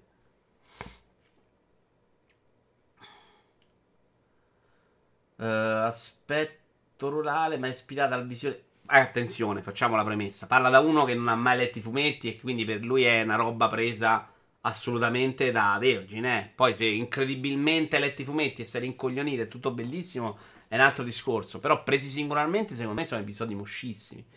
Ora vediamo come procede, ma aspetto che se succedano più cose cambia un po' tutto. Però il senso dei primi due episodi non l'ho proprio capito. Cioè, ho capito la- l'idea, che era figa, mi era piaciuta dall'inizio, ma mi aspettavo scrittura brillante. Non c'è, è imposs- cioè, potete dire quello che volete, ma non è una scrittura brillante. Cosa è successo? Ah, Madai ha fatto il suo dovere. Benvenuto, Madai. Eh, quindi inizio dal terzo episodio. Durano poco, Matt. Cioè, purtroppo, secondo me, nell'arco complessivo probabilmente avrai anche bisogno di vederli poi. Adesso sembrano completamente inutili.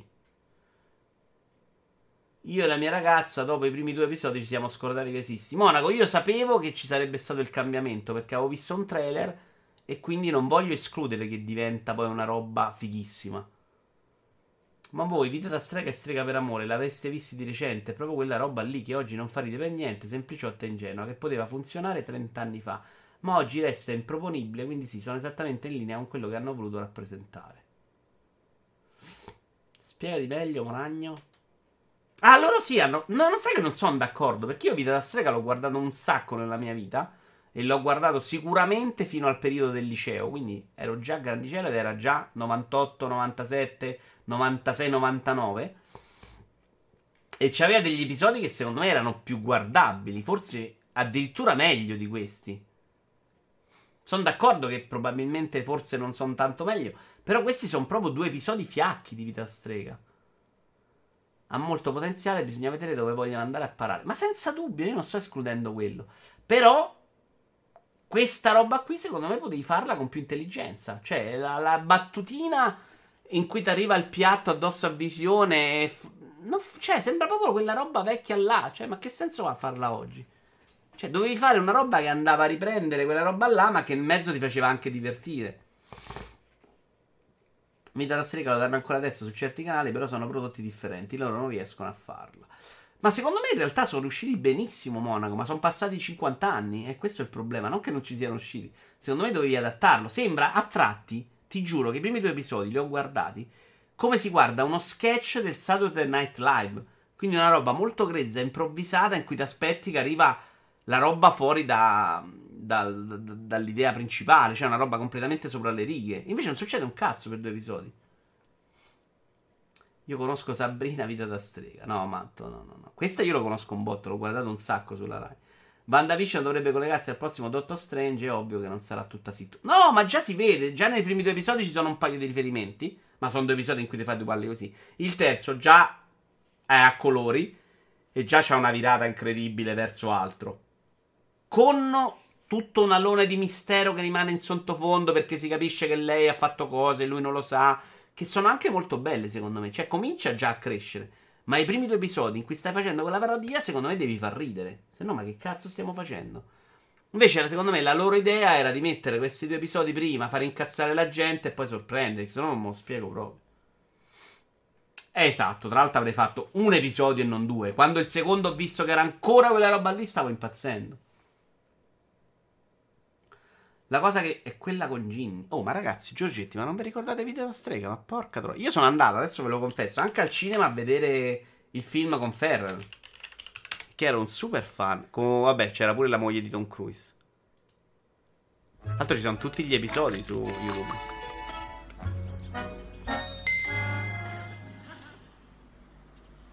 Mamma? Buongiorno, mia cara. Ti porto un messaggio da parte del Consiglio delle Streghe. Devi presentarti immediatamente. Sto preparando la l'altro- colazione per mio marito. Ah, questo sì che è un compito davvero... Posso venire? Tra l'altro... Credimi.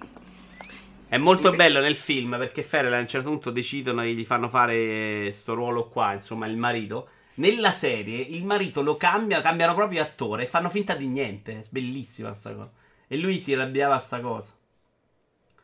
La cosa che mi stupisce è il fatto che tutti mi dicono che gli episodi tolti, titoli di coda e di testa alla fine non arrivano mai ai 20 minuti. Sì, sono molto corti. Ginny e Strega per amore. Ah, ma Gi- questa Strega per amore è quella de... Vabbè, è ancora bellissima, quella della lampada.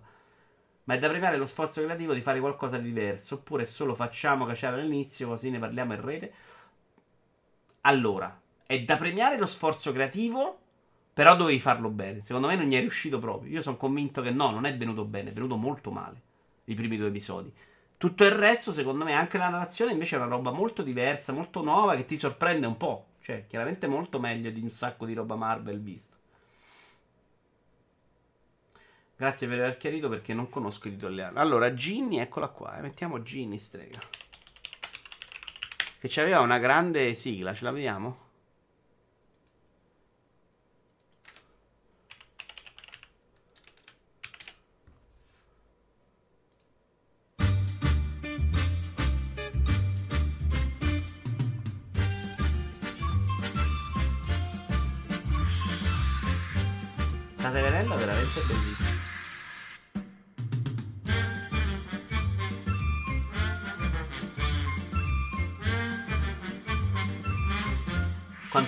Visto pure questo.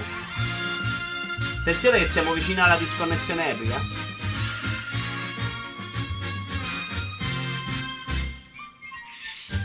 scrivetta fantastica. Adesso raga, chiaramente mi sono... Oggi sto veramente a rischio 12 ban, pure, pure la musica, signore. Comunque, oggi guardo il quarto episodio e vediamo. 4 minuti dopo. Eh sì, 20 anche 3, eh, a volte anche 3 minuti in anticipo. Quindi perdiamo un po' di tempo su WandaVision, aspettiamo la disconnessione e poi ripartiamo con altro. Anche perché non stiamo facendo un cazzo oggi. Siamo andati molto lunghi su questi argomenti. Però bella puntata. Bravi, bravi tutti. Poi ci facciamo. Ah, no, voglio parlare di quest'altra. Se... ah, oh, Madonna, quante robe. Videogiochi ci abbiamo poca roba. Secondo me screma un po' di roba eliminata di, di videogiochi. Va.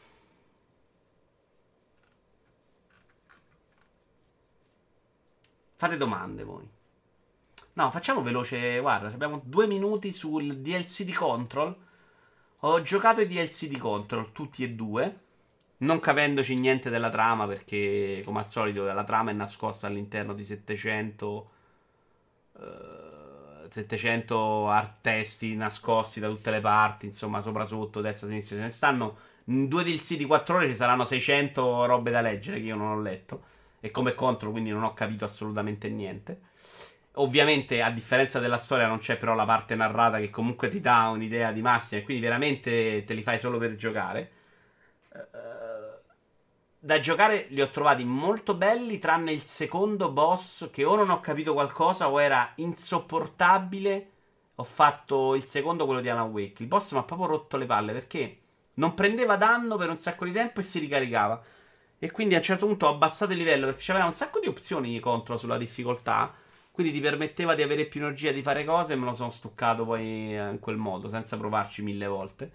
Eh, mi sono divertito a giocarlo, però qual è stato il problema grosso di Control? Che rientrare nel meccanismo dei controlli dopo un, sacco di tempo, l'avevo giocato al lancio, è stato veramente una rottura di palle epocale, ma proprio tanto, tanto. Cioè, star lì a combattere con la mappa che era fuori di testa all'epoca, con i controlli che dovevi comunque riabituarti e sono strani, sono molto diversi dai giochi tradizionali. Ho fatto sta fatica iniziale, poi ci ho preso la mano fini- e sono finiti. eh, Però secondo me erano costruiti molto bene. Ti dava anche la possibilità di andarti a giocare parte extra del gioco. Insomma, avessi avuto voglia di giocare, probabilmente gli avrei dedicato più tempo. Eh, di cose nuove non mi pare se ne vedano. A parte l'RTX che io ho visto per la prima volta e a tratti era abbastanza figo. Abbastanza figo. Con la 3090 son- girava bene, quindi alla grande. Controlli diversi dagli action normali. Cioè, c'ha un. Siamo già online? È stata abbastanza indolore. Ringraziamo quindi Fastweb per la correttezza. Datemi segnali di vita, però, che siamo tornati, eh. Adesso non riesco più a togliermi la musichetta dei video da strega. Adesso non riesco più a togliermi la musichetta dei video da strega. Siamo live, siamo live. Io mi vedo live. Poi perché non mi state scrivendo? Ah, eccoci. Non mi scrive questo, ok. Non mi scrive più Streamlabs la chat, ma la vedo qua. Allora, stavo leggendo il messaggio. Comunque, ragazzi, è di una precisione. Sì, sì, assolutamente complimenti, complimenti. Il messaggio di Lux era?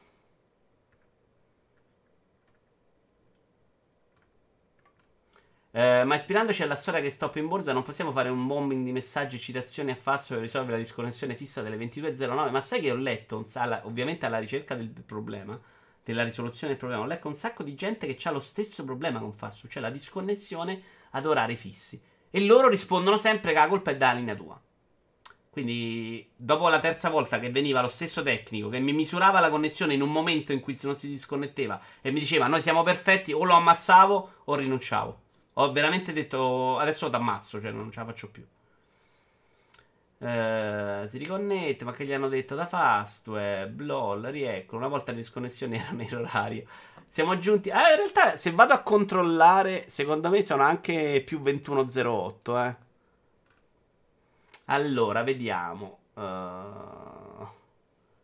10.10, 10.08, 10.08 e 15, 10.09 e 00, 10.09 e 16, 10.10 03, qui ritardissimo. Qui abbiamo 10.10 19, vedi, eh, un po' vario, un po' vario. Sui due minuti bazzica un pochettino, eh.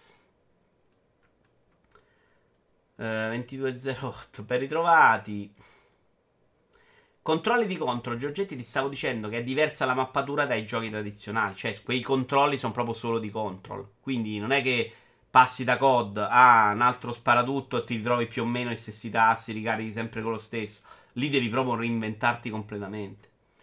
Anch'io sto giocando arma fischiettando la canzone ai miei amici. Sì, sta cosa di Jenny mi è rimasta. Ti, ti, ti, ti, ti, ti. Ma può essere che con tutta questa precisione non si riesce a risolvere? Sì, Omoragno, ovviamente. Perché tu li chiami e tu non è che capiscono sta cosa, eh? Non ti ascoltano. Cioè, tu gli dici, scusate, ma come può essere un problema della mia linea se si sconnette sempre allo stesso orario? Loro ti mandano il tecnico, sempre lo stesso. Viene a, alle 11 di mattina, misura e ti dice adesso benissimo. Io, grazie al cazzo, cade alle 10.08. È inutile che tu misuri prima. Prima va bene, non c'è nessun problema. E non c'è verso. Però mi sono pure rotto le palle, se no veramente andavo a litigare. Non ce la faccio più. Gli ho detto una volta, la seconda, non mi rimandate lo stesso. Che mi rispondete, faccio io il lavoro a casa. Perché non, non me va. Non sono da- Ma non è, c'è da essere d'accordo, Giorgetti. I controlli di control sono diversi dagli altri giochi, eh. sono completamente diversi. Come fai a non essere d'accordo? Mi sembra un fatto, non un'affermazione. Discutiamone.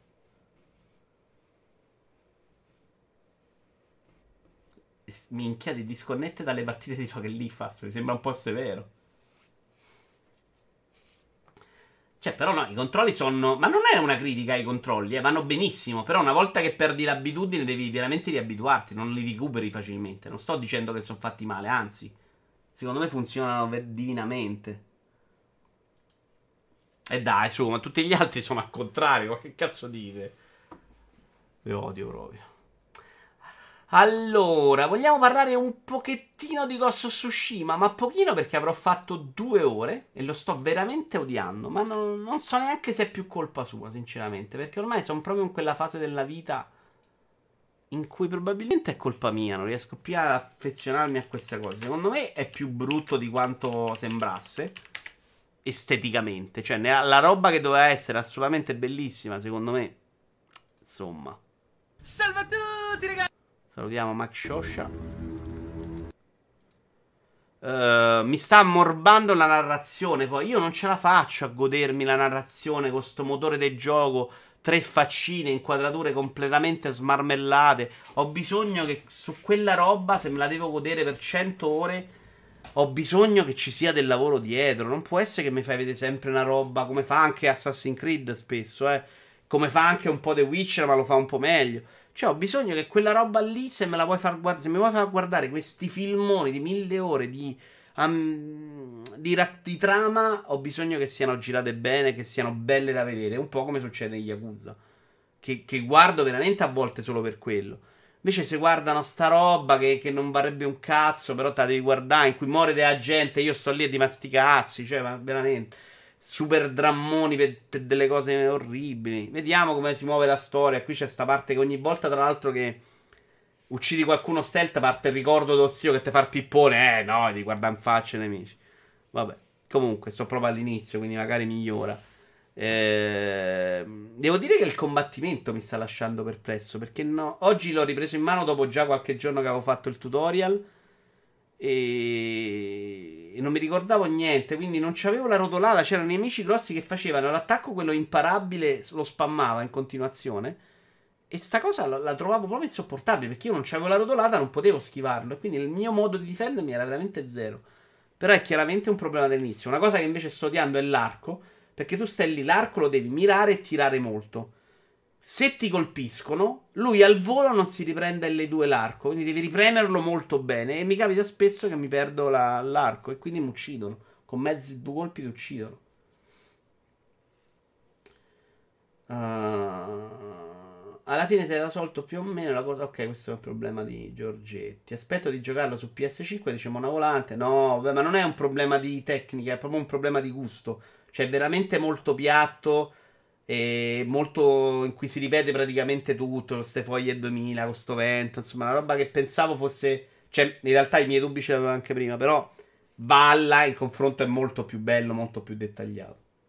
Platinato Goss, il gioco è poca roba, però mi ha preso, dice Opez. E questa cosa succede un po' a tutti, Opez. Non dovrebbe succedere. Dovremmo tutti curarci, però succede, perché sono molto bravi a riempire la mappa di roba e entrare in un meccanismo che è più voglio completare che voglio gustarmi l'avventura. Tra l'altro, io gli open world in questo modo non li sopporto perché la narrazione si perde proprio. Tu stai lì a vivere una storia, lasci un personaggio lì appeso e quello rimane lì 700 ore mentre tu te fai le altre cose. Preferisco molto di più quello che fa Rockstar a istanze chiuse, sinceramente. O anche Cyberpunk, se vogliamo. Eh, senza offesa, ma che cazzo dici? Qua sta per- Io ci ho giocato col controller, però, eh, non con eh, la tastiera. No, la mappa è una merda, Giorgi. Dai, con tutto quello che vuoi. I combattimenti, dice, salvo i duelli, mi casava la manetta. Il cugino scemo di Assassin's Creed come primo tentativo ci può pure stare. Ma in realtà, secondo me, prova a fare cose anche un po' diverse. Il problema è che si vede proprio che è gente che non ha un grosso manico. Eh. non- Boh, poi vediamo, magari la storia migliora un sacco, ti diverti. Il problema è che Assassin's Creed, comunque, anche se non lo trovo eccezionale, quello che faccio quando sto lì a menare mi, mi rilassa, continuo a fare la stessa cosa in modo scemo. A volte mi diverte pure. Qui l'ho trovato proprio faticoso all'inizio, cioè proprio una roba in cui devi stare molto più attento perché un secondo ti stuccano. Poi mi dicevano tutti che diventi molto forte e quindi diventa assolutamente molto diverso il combattimento. Vediamo, vediamo. Al momento mi ha lasciato proprio perplesso. Infatti, ho fatto il tutorial due settimane fa e ho ripreso oggi mezz'ora. Verso metà diventi Dio.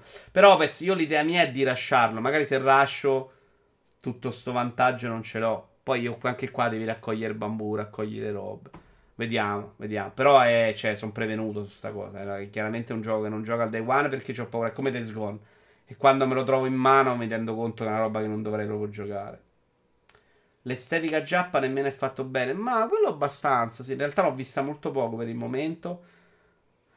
La roba di narrazione giappa è proprio lo stereotipo più stereotipo possibile. Non mi piace il- il- la natura, cioè come è messo in, in- il mondo, diciamo. Quella roba lì l'ho trovata molto più banale e piena di riciclo di asset di quanto mi aspettassi. Poi magari oh, finisci sti tre missioni che escono angoli bellissimi, eh, quindi arriviamo a dire che ho giocato veramente due ore, però... Mi raccomando, dopo Tsushima compra Gods and Monsters. No, devo uscire, zio Feliero. Hai assolutamente ragione. Però ho voglia, per esempio, di giocarmi Red Dead 2. E devo dire che. Vabbè, arriviamo a parlare anche di questo. Che invece ho, ho iniziato i DLC di The Witcher 3. Ho iniziato i DLC di The Witcher 3, zio Feliero. Ma di stiamo parlando? Dovresti dirmi bravo per una volta. E sa- il tuo sogno che si avvera? Li ho comprati per quando è arrivata la 3090 perché volevo provarlo proprio al massimo. E devo dire, sia Blood and Wine che Hearthstone mi stanno piacendo molto più di The Witcher 3. Blood and Wine l'ho mollato e sono tornato su Hearthstone per una questione di livelli. Ero abbastanza basso per fare subito Blood and Wine e quindi sono andato a fare Hearthstone. E sono livellato giusto, quindi, no- quindi quando combatto fatico molto meno. Eh, però mi, sta, mi è piaciuta adesso c'è la parte di una festa, insomma, una roba del fantasma. Che mi è piaciuta un sacco, una roba molto più nelle mie corde di quello che invece ho visto. Tra l'altro, arrivi lei, devi ammazzare il rospone, poi succede una cosa. Insomma, la narrazione secondo me di grandissimo livello.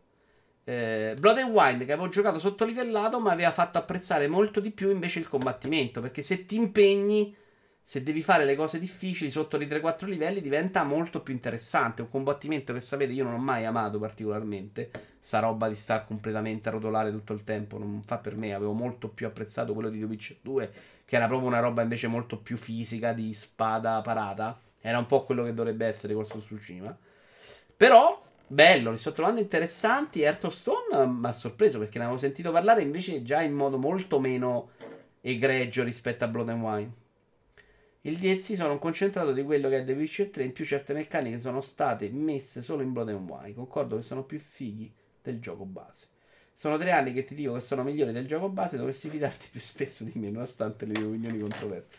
E in realtà il problema tuo non sono le opinioni controverse, zio, che rispetto. Il problema è che siamo proprio, secondo me, su delle cose proprio agli antipodi.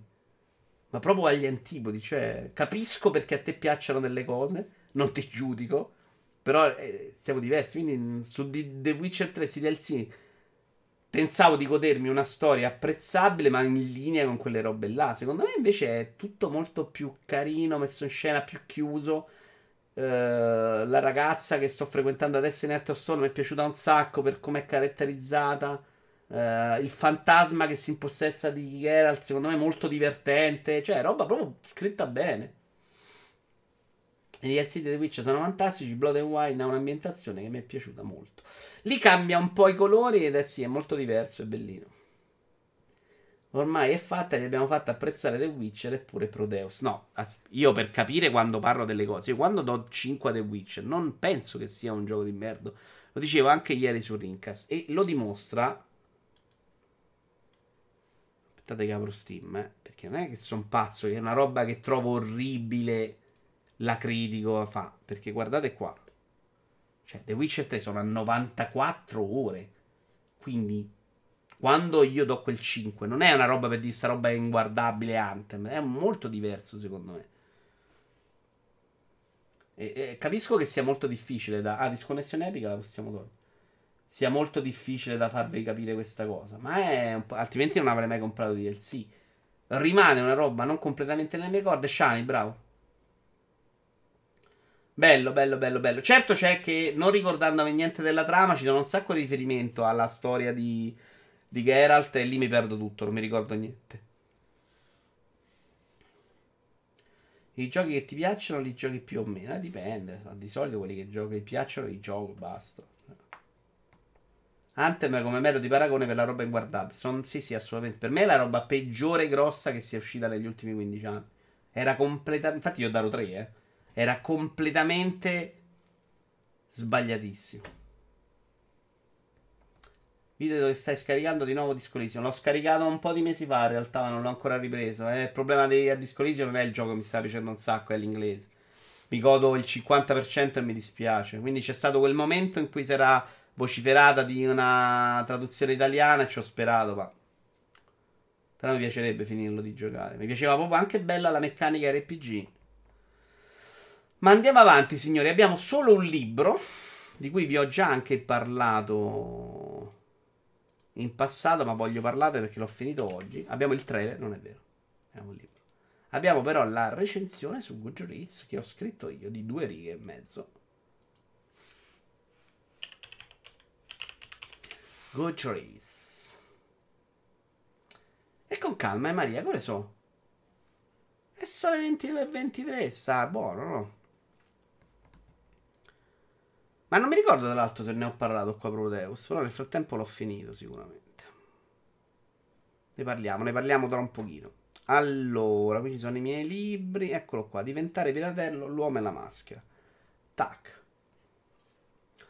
Uh, il successo per Luigi Piratello giunse alle soglie della vecchiaia, travolgente e improvviso, forse nemmeno più atteso, fu un successo planetario coronato nel 1934 dal premio Nobel per la letteratura il frutto tardio di centinaia di novelle, racconti, romanzi, saggi, opere teatrali rappresentati su palcoscenici di tutto il mondo. Ma prima, com'era la vita prima che si alzasse il sipario, prima che i personaggi diventassero le maschere della condizione umana, prima cioè che Pirandello diventasse Pirandello? Ora Pirandello io ne ho un ricordo eccezionale, ma non lo leggo da quando ero ragazzino.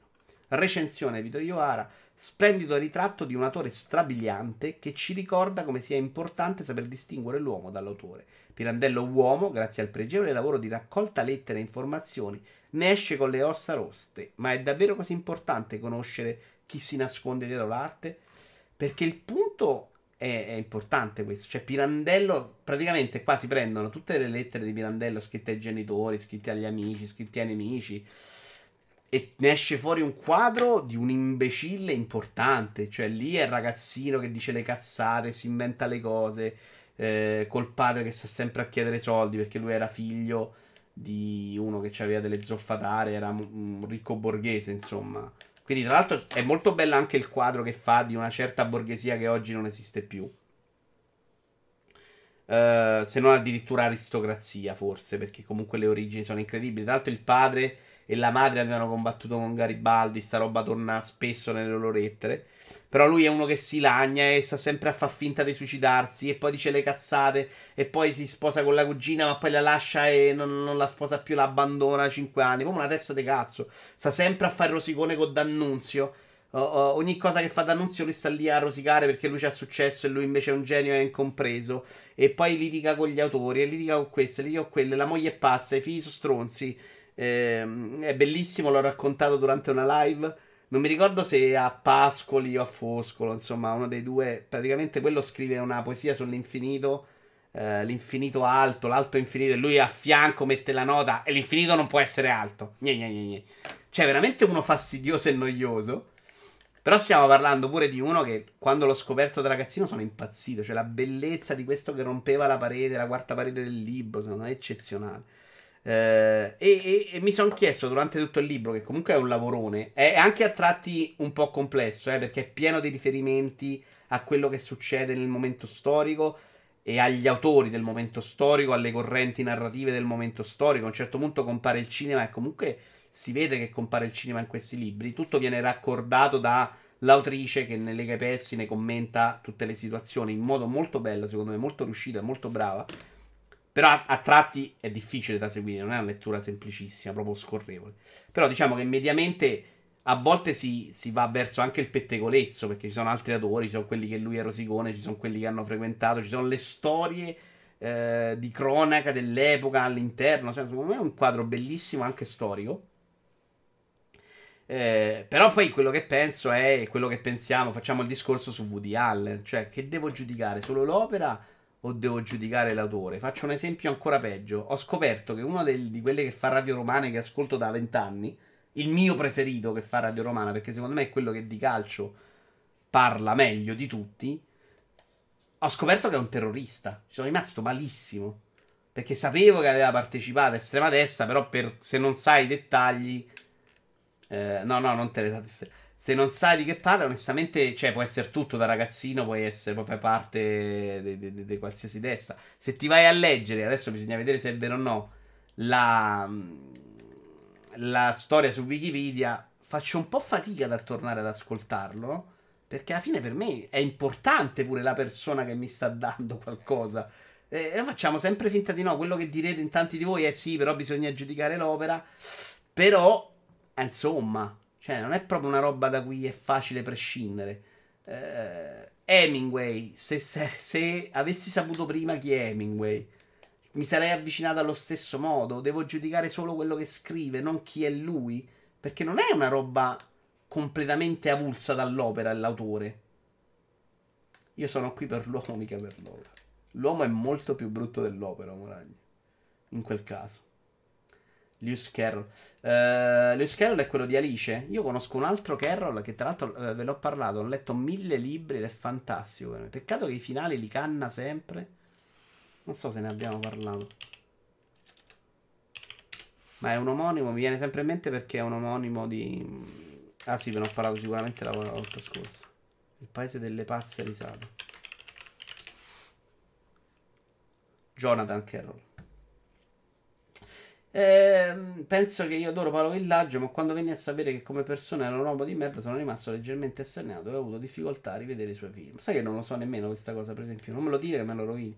Ma poi Allen è stato scagionato completamente. Ci sono casi più eclatanti di autore controverso. Oddio, che sia stato scagionato non è benissimo, Iaci. Cioè, sulla sua storia, a prescindere, puoi sempre avere. uh, puoi sempre rimanere assolutamente così. Non puoi non considerare la differenza tra uomo che ha vissuto nel... Ah, questa cosa non ve l'ho fatta vedere. Non puoi non considerare la differenza tra un uomo che ha vissuto nel passato e un tuo contemporaneo. Mm, quello è vero, Giorgetti. Cioè, è quello che dicevo, dov'era ieri su Rincast. Cioè, non giudico Leonardo da Vinci perché fai disegni sulla tredicenne. Perché se te- all'epoca ti sposavi la quattordicenne è un altro discorso. Esattamente come su Indro Montanelli, la, la mia posizione è molto meno dura perché comunque è figlio di un'altra epoca. Però qui stiamo parlando di Pirandello che è del Novecento e che è un coglione. E che mi dispiace sapere che Pirandello è un coglione. Cioè, a me piace, piace l'idea dell'autore eroe magnifico. Però vale solo per alcuni autori, altri solo in un Olimpo intoccabile. Ad esempio, il 99% delle persone che non si fa domande su Pasolini e simili. Beh, però quelli che leggono Pasolini sono già una nicchia. Una nicchia terribile. Cioè, piccoline, non terribile. Non so perché mi è venuto terribile. Cioè, n- non credo, non conosco tanta gente che abbia letto o visto Pasolini. E poi non so niente su Pasolini, onestamente. So che era uno stronzo, rompicoglioni, fastidioso e... assolutamente pienissimo di sé, ma come tutti gli intellettuali. Cioè, è anche bello quello, secondo me.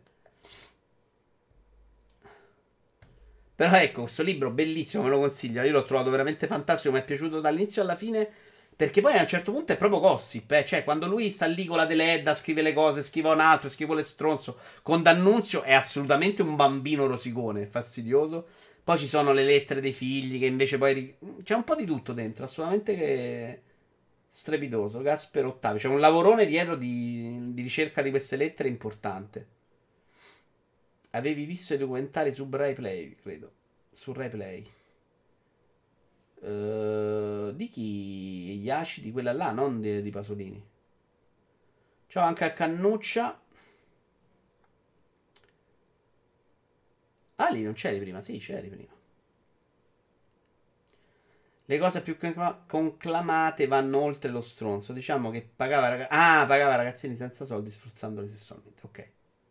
Sì, questa cosa esattamente non la sapevo, però ci sta. Sì. Capisco.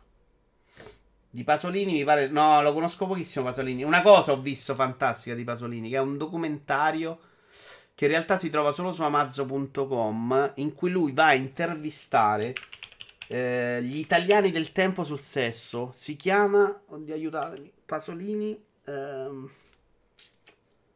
sesso Italia. Vediamo un po' se lo trovo così. Qualcuno mi sa aiutare? Cos'era quella, quel. Diciamo che è un film, un documentario. Pasolini e gli italiani.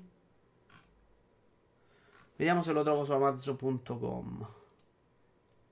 Praticamente lui va lì a fare domande sul sesso agli italiani di quel tempo. Ed è una roba eccezionale.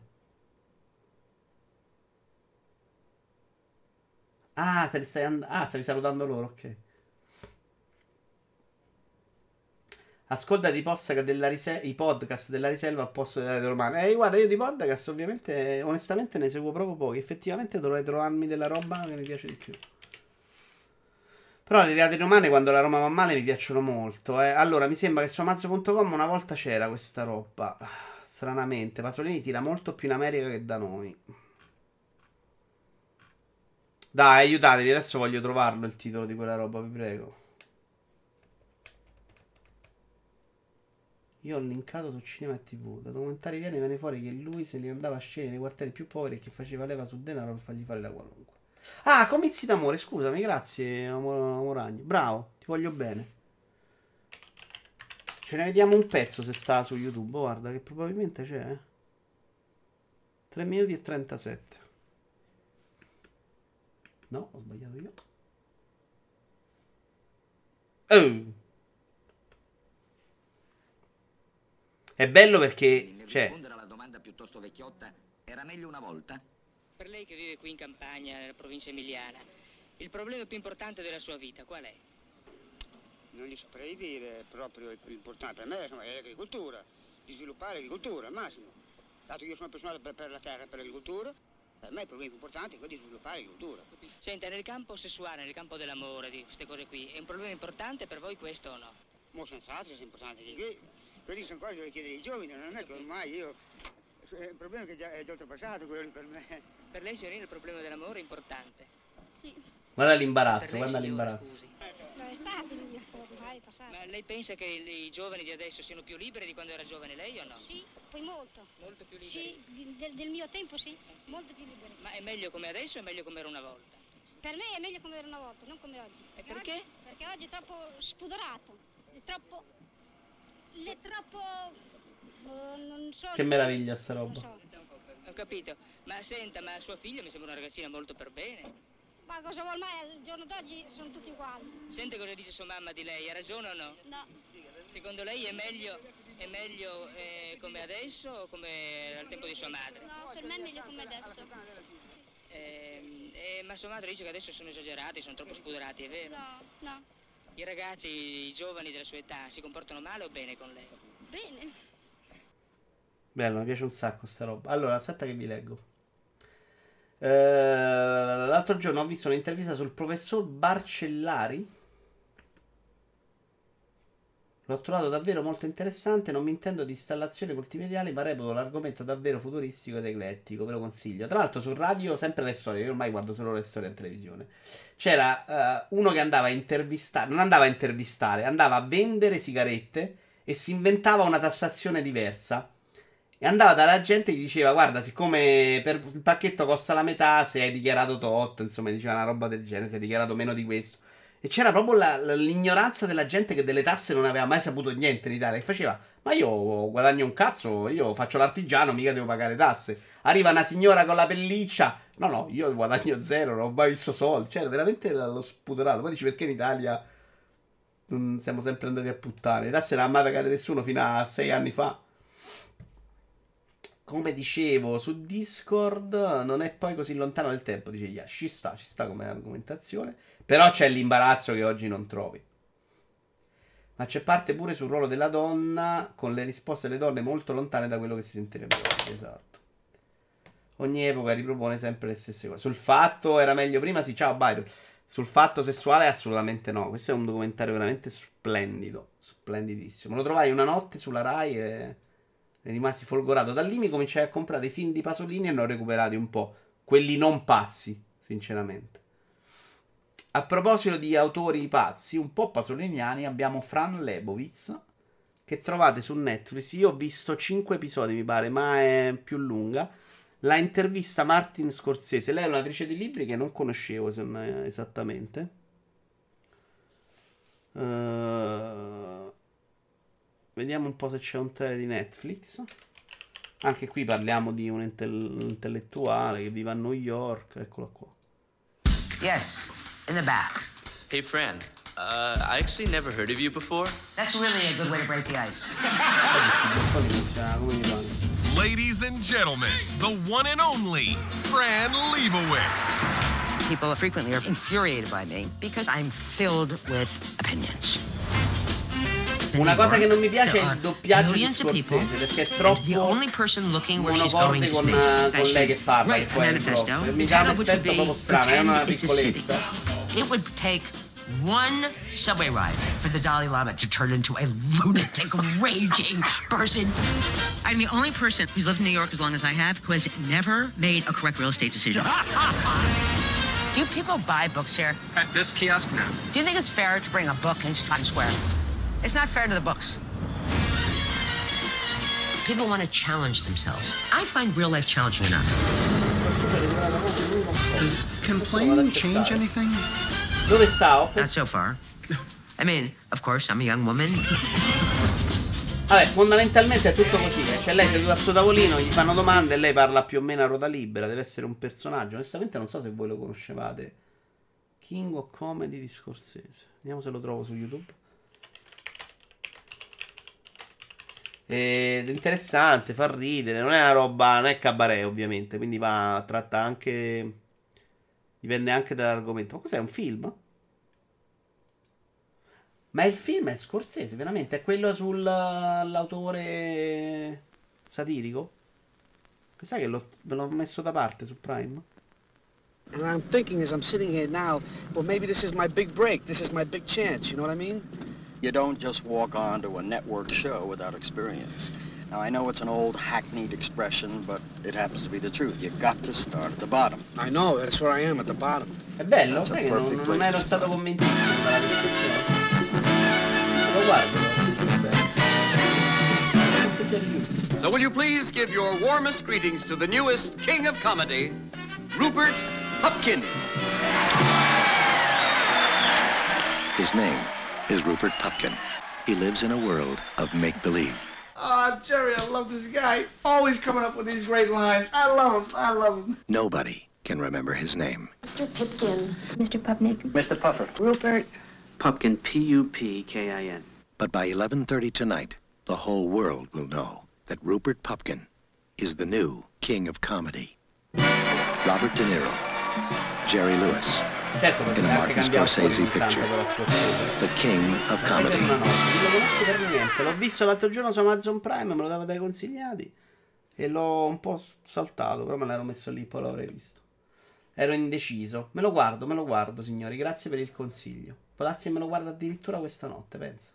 So, quello è la puntata di WandaVision. Io direi che abbiamo un sacco di roba di cui parlare, però non ce la spariamo tutta stasera. Ci facciamo un'ultima cosa, poi ce ne andiamo a dormire e fra due settimane torniamo con la video diretta. Tra l'altro c'è Eh no, adesso non posso farvelo vedere. Secondo me la prossima puntata di Noi Leggevamo viene, Noi Leggevamo viene una figa con le no... Eh, sì. La prossima puntata di Noi Leggevamo viene una figata con la nuova scrivania. Hai visto su Netflix Self-Made la vita di Madame C. Walker? No, Luke, ma segnate queste cose, vediamo un po'. Self-Made. Ma qual è quello sulla donna di colore? L'ho messo tra i da vedere. Se è quello là di lei che vende profumi? Ah, sì, sì, l'ho visto. L'altro, lei mi piace un casino come attrice. Lei mi piace proprio tanto. C'ha proprio una faccia figa da attrice vera. Mi fa, mi fa impazzire. Allora, scegliete. Videogiochi. Allora, proviamo il sondaggio. Vi faccio scegliere a voi, guardate, perché voi siete importanti, ok? So che voi non lo credete e vi sentite inutili, ma voi siete importanti. Allora, dashboardore. Mancato un po' Tony questa sera, ma sta giocando? Sondaggione, sì. Mm, esegui interruzione, gestisci sondaggio. Visualizza i risultati, nuovo sondaggio. Di cosa parliamo? Abbiamo film, serie tv. Quindi non, non scegliete cosa, eh, scegliete il genere. Videogiochi abbiamo Proteus. Quindi sì, sì, sì, videogiochi. La terza, dai. Tra l'altro vi vorrei parlare ancora meglio di Mario Kart, ma non riusciamo a giocarci con Stone perché sono due volte che ci vediamo, vogliamo giocarlo, ma ci sono le macchinette sono scariche che la carica dura 72 ore. Inizia sondaggio. Durata un minuto. Visualizza i risultati. Eh, dai. Ah, è vero, Tony, Tony ci aveva super lavorare, sì. Tu sì che sei un uomo del popolo come noi. In che senso? No, viene una figata, non una figa. Attenzione, 4 voti in questo momento per film e videogiochi. Attenzione, film in vantaggio, incredibile, perché non c'è il Maria. L'altro il Maria mi ha fatto incazzare stasera, quindi cercate di votare contro il Maria. Eh, perfetto, videogiochi in testa. Vi odio. Vi odio tutti. Sì, sì, Monaco, tranquillo. Ehm... No, la scrivania che ho fatto io, ma la scrivania che non ho comprato, eh, l'ho fatta io. E secondo me con questo spazio c'è proprio il faro sopra. Non mi incarto e posso girarmi da questa parte, leggere e andare qua a far partire i video di YouTube. No, è perché votavi per Prodeus. Vincono i videogiochi, quindi parliamo di Prodeus. Ce lo mettiamo anche in sottofondo, guarda, va bene, va bene. Allora, Prodeus. La prossima volta però dobbiamo assolutamente parlare di Bridgerton, eh, che l'ho guardata in beach watching come un pazzo, l'ho adorata. Una mezza puttanata, ma guarda, l'ho, l'ho apprezzata. Ho messo un po' in realtà in, um, in stand-by quella dei ballerini, la sto vedendo una puntata ogni tanto. Però, però si può guardare, dai. Proteus ne stiamo parlando? Ne ho sicuramente parlato da qualche parte. Ormai purtroppo non riesco. Ci sono due o tre rubriche che si accavallano, ovvero parlo di videogiochi su Rincast, in giochi giocandoci, in la video in diretta. E c'è un'altra cosa, un'altra parte dove parlo di videogiochi. Me devo, e me li devo ogni volta segnare su 18 file. Quindi un po' dirò le stesse cose, ma ciccio. Proteus, spara tutto. Ah, ne ho parlato per esempio nei best 15 sicuramente. Qui ho sbagliato completamente. Vabbè. Eh no, nei 15. No, no, questo nei 15, eh.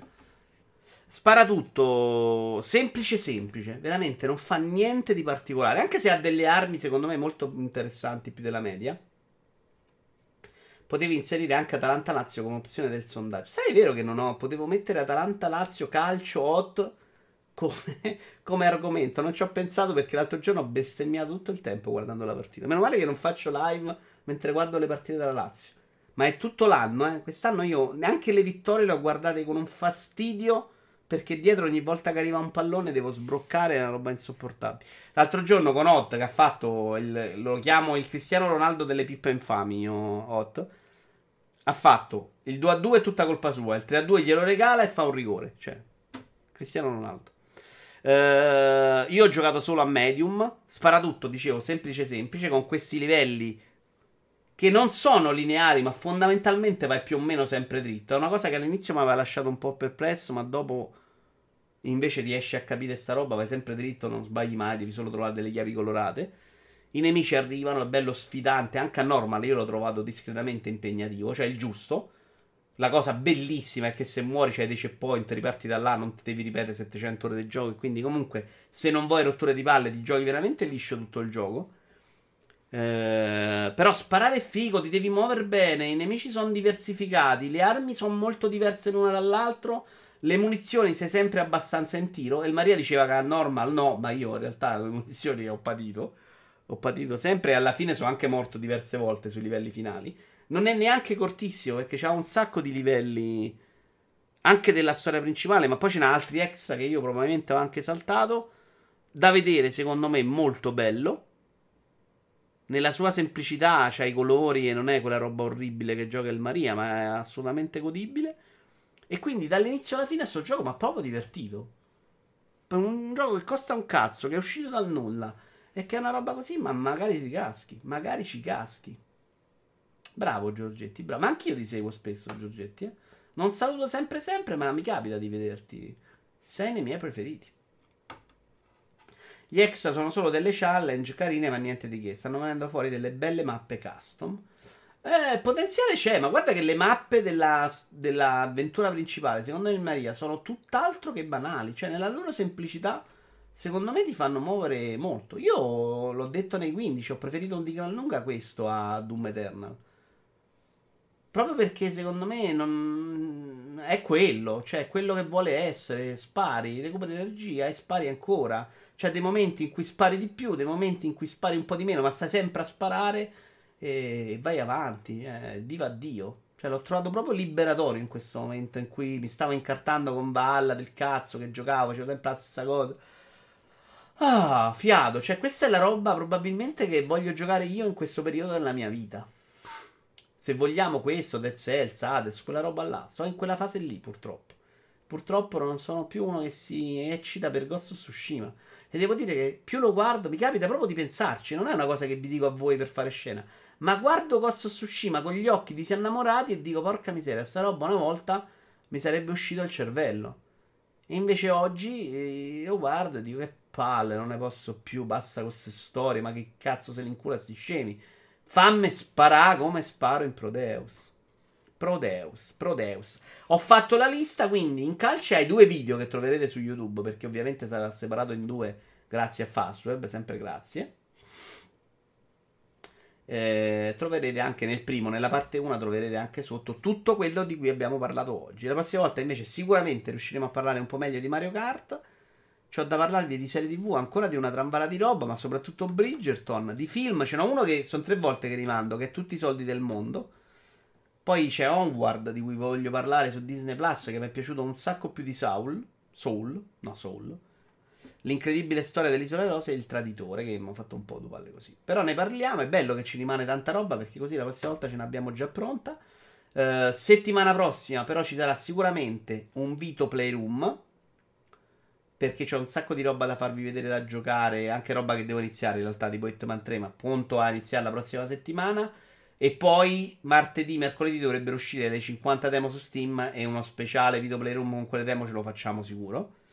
Uh, sabato però domani alle 14.30 vi ricordo che ci sarà ancora il commenta, due settimane di seguito non succedeva da un bel po' perché c'è stata una bella settimana di notizie interessanti. Il prossimo basso è Devil Daggers Addio Maestro. No, in realtà, sai, Zio. Aspetta, rispondo prima al Maria. Sono fighe le mappe, Mariskman e Hazard sono le mie... Non so proprio i nomi delle mappe, il Maria, c'ho una vita io. Qual è quello invece musicale che ha giocato un sacco Teo? Che poteva essere un po' dalle parti di David Dagger. Quello non sono riuscito a sopportarlo neanche tre minuti. Ovviamente non me lo ricordo non me lo ricordo. Commenta momento top della settimana. Ti ringrazio, Luke. Tra l'altro, stanno uscendo delle belle montate. Devo dire che il Coston funziona un sacco meglio perché è pazzo. Comunque, discutiamo un sacco. Secondo me ne esce una roba più frizzante, più vivace. Però domani vi beccate solo questo meraviglioso corpo. Che è comunque tanta roba. Detto questo, io direi che vi posso salutare. Credo ci sia Wallone live perché so che oggi alle 21 doveva essere live. Andiamo da Bualone perché sta ripartendo le sue due luci. Anzi, giudicate un po' le luci perché io mi è venuta voglia di spendere una luce per voi. Lui ne ha due, quelle buone da dopiotte. Però onestamente l'effetto non, ha, fatto impazzire da Bualone con una. E quindi boh, forse non ne vale la pena. La prossima volta che c'è Stone in video. Stone è uno stronzo perché gliel'ho chiesto, gliel'ho chiesto ieri sera, ma ha risposto oggi, quindi è uno stronzo. E quindi è morto per me, ovviamente. Ciao belli, è stato un piacerissimo stasera. Mi piacciono proprio queste live così, queste serate in cui si parla di tutto. Il momento radio di jazz secondo me è stata una figata. Ciao signore, alla prossima. Ciao ciao ciao ciao ciao ciao.